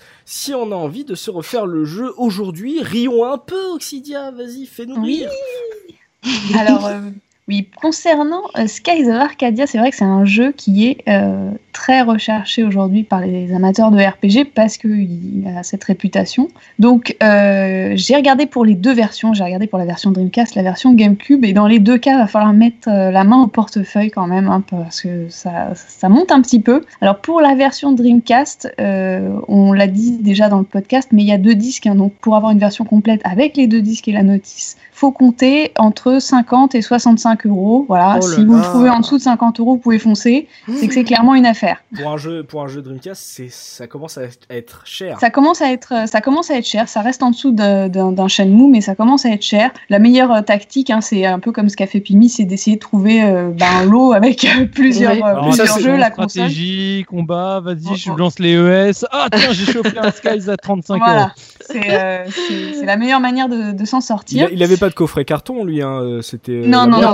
Ah, non, non. C'est juste la boîte, ouais, ouais. Et on sait que les boîtes Dreamcast en plus sont très fragiles. Ah, euh, oui, tellement. Et euh, la version GameCube, et alors c'est, pour la version GameCube, c'est encore pire parce que voilà, euh, et c'est, c'est l'un des jeux GameCube qui, bah, qui est le plus recherché aussi. Donc, ouais, avec euh, Ikaruga euh, aussi. Ouais, voilà, ah, c'est, ouais. C'est, ça fait partie de vraiment des jeux très très demandé, et donc euh, pour avoir une version pas les faire, parce qu'on n'a pas dit, mais pour la Dreamcast vous pouvez trouver des versions, euh, c'est un peu toutes les mêmes, euh, la version GameCube, pour avoir la version pas les faire, ça va de euh, quatre-vingts, ça peut monter jusqu'à cent vingt euros en, eh fonction ben, des, en fonction des moments et de la demande. J'ai vu une version sans notice qui s'était vendue soixante-dix euros. Oh, ça monte, euh, ça monte très très haut. Tu aussi. Moi déjà je l'avais acheté trente-cinq euros, je trouve que j'avais mis euh, mais une somme folle dedans, mais oh, ah oui, oui, c'est monté très très vite hein, ces dernières années. Mais hein. Même mon très Dieu. Tôt après sa sortie. Euh, c'est, oui, ça... c'est ce que j'ai cru. Comprendre. Quand je me suis renseigné sur les justement sur euh, à part, euh, vers deux mille dix sur le, le rétro gaming, euh, un peu avant aussi. Ça faisait partie des jeux qui cotaient déjà un peu, hein, et j'ai jamais oui. trop su pourquoi. Euh, par exemple, le, le, le Zelda Twilight Princess Gamecube, j'ai compris, euh, parce, euh, parce qu'il est différent, mais ce Légende, j'ai pas compris. Euh... Ouais, mais peut-être parce qu'il a eu un faible tirage en fait. Euh... Peut-être. Et c'est euh... possible, ouais. ouais. Parce que comme, c'est estampillé existe... Nintendo, et que les gens, dès qu'ils voient du Nintendo, ils se disent oh, mon Dieu, faut que je mette des sous. Et on l'a mentionné aussi dans le podcast, mais comme le jeu est en français. Euh, si vous tombez sur une version U K, bah, le jeu sera en anglais dedans, donc c'est, c'est aussi pour ça, il y a une demande ah. très forte euh, qui est pour la version française, quoi. Mais en, en même donc. temps, on avait une version française. Et le problème, c'est que comme il n'est pas sorti, comme il n'y a pas eu de réédition H D, eh ben, ça devient non. compliqué à le retrouver. Euh, je sais pas. Tout à fait. Il est, il est jamais ressorti sur le P S N ou sur les, les Xbox Live Arcade en plus, ou sur le WiiWare. Il me semble pas. Enfin, sur non, le non, non, il est... je sais pas quoi. Donc, euh, si tu veux y jouer, euh, soit c'est en émulateur, soit c'est vraiment, euh, faut trouver la version Dreamcast. Ça, c'est comme un vrai, quoi. Voilà. C'est compliqué, hein. Euh, c'est... Et c'est pour ça que ce serait bien que Sega en profite pour, euh, je sais pas qui a les droits en ce moment, mais bon, Sega, là, tu nous ressors euh, Bayonetta, Vanquish sur P C. Est-ce qu'on peut pas tenter un truc, tu vois? Moi, je te propose. Hein, je... Ils ont redéposé le, le nom de domaine Skies of Arcadia il y a, je sais plus, cinq six ans, un truc comme ça. Ah, cinq six Ah oui, d'accord. Et, okay. Et, mais l'ascenseur émotionnel de, de Zeph, ouais, moi, ouais, ils, ils ont redéposé le nom, ouais. J'ai fait « Oh mon Dieu, il y a cinq six ans !» Ouais, bon, laisse tomber. euh, Shenmue H D je aussi, ça fait cinq six ans qu'ils l'ont euh, déposé. Euh, ouais, voilà. Ah, ah là, l'ascenseur émotionnel. Donc, un jeu qui coûte cher. Euh, ouais. quatre-vingts euros, euh, ça fait mal. Pour un jeu euh, au rythme lent et tout, qui a un peu vieilli, euh, qui a une mécanique euh, un peu old school... Euh, voilà, c'est pas un jeu qui est facile, euh, facilement trouvable sur différentes plateformes, donc euh, testez-le en émulateur avant de claquer euh, vos thunes sur eBay ou en brocante, eh sauf oui. si vous arnaquez un pauvre petit vieux euh, comme Pimi euh, avec euh, une, une mère de famille. Voilà. C'est ça. C'était la console de son gamin. Le gamin était pas encore arrivé. Et il a fait, vous, vous les faites à combien, les jeux vidéo? Oh, ça, c'est à mon fils, je sais pas. Et trente euros, c'est une vieille console. De toute façon, pas d'intérêt. Voilà. Oh, bah, je vous les prends. Vous voulez pas parler à mon fils? Non, non, non, non, ça va. En plus, à l'époque, j'y connaissais pas grand chose et j'avais vraiment hésité, en fait, à le prendre. Ah, c'est un peu cher. Parce que j'avais pas l'habitude de dépenser de telles sommes, en plus. Et, et, je fais, bon, quand même, on va le prendre, oh, quoi. Bah, c'est, c'est un c'est peu cher. Depuis, euh... vingt euros et je vous en débarrasse. Pimi, elle va en brocante, euh, elle arrive sur un, sur un stand, elle voit genre un, un Vampire Kiss en boîte, nickel, S N E S, euh, combien? cinq euros? Ah, oh, je suis pas Nintendo quand même, j'hésite, hein, franchement. Oh la vache, oh, les coups de fusil de Pimi. Mais d'ailleurs, ça a été la seule fois où j'ai trouvé, une... où j'ai vu une Dreamcast en fait en brocante et des jeux Dreamcast. Ça a été la seule fois euh, de toute ma vie. Coup de bol voilà. Total. Ah oui, vraiment. C'est la découverte. Elle a fait une découverte euh, à la Skies of. Elle a fait, elle est revenue avec son petit trésor. Et ben voilà, c'est un ouais. jeu qui coûte cher aujourd'hui, qui est disponible que sur deux versions et voilà, qui, qui, il faut claquer beaucoup d'argent. Donc c'est un peu, de, un peu compliqué si vous ne l'avez pas déjà euh, de vous le refaire. Et donc, je ne saurais que trop vous conseiller de au moins l'essayer en émulation pour vous faire une idée avant de dépenser vos sous. C'est là-dessus que va se terminer ce podcast consacré à Skies of Arcadia et vous pouvez bien sûr poursuivre la discussion avec nous dans les commentaires sur la case rétro point f r. On vous y attend, c'est un R P G, il y a énormément de choses à dire, il y a forcément des trucs qu'on a occultés pour euh, mettre en avant d'autres choses, donc n'hésitez pas à en discuter avec nous, on, en, on continuera la discussion avec vous dans les commentaires du site. Merci de nous avoir suivis, on espère qu'on vous a fait passer un bon moment en notre compagnie, qu'on aura su faire ressurgir de vieux souvenirs de grands R P G des années deux mille chez vous, qu'on a peut-être donné envie à certains qui n'ont pas fait le jeu de s'y essayer, qui aiment bien le côté un peu pirate, un côté exploration, les donjons évidemment, et merci Mekazer pour avoir animé ce podcast. On se donne rendez-vous dans quinze jours pour un nouveau podcast de la case rétro. D'ici là, n'hésitez pas à vous abonner à notre chaîne iTunes pour ne pas rater nos prochaines émissions, et si vous avez apprécié ce podcast, vous pouvez évidemment nous laisser quelques étoiles pour nous soutenir, et d'ici là, n'oubliez pas notre slogan, le rétro gaming est l'avenir des consoles next-gen. Salut, salut, salut, salut, salut.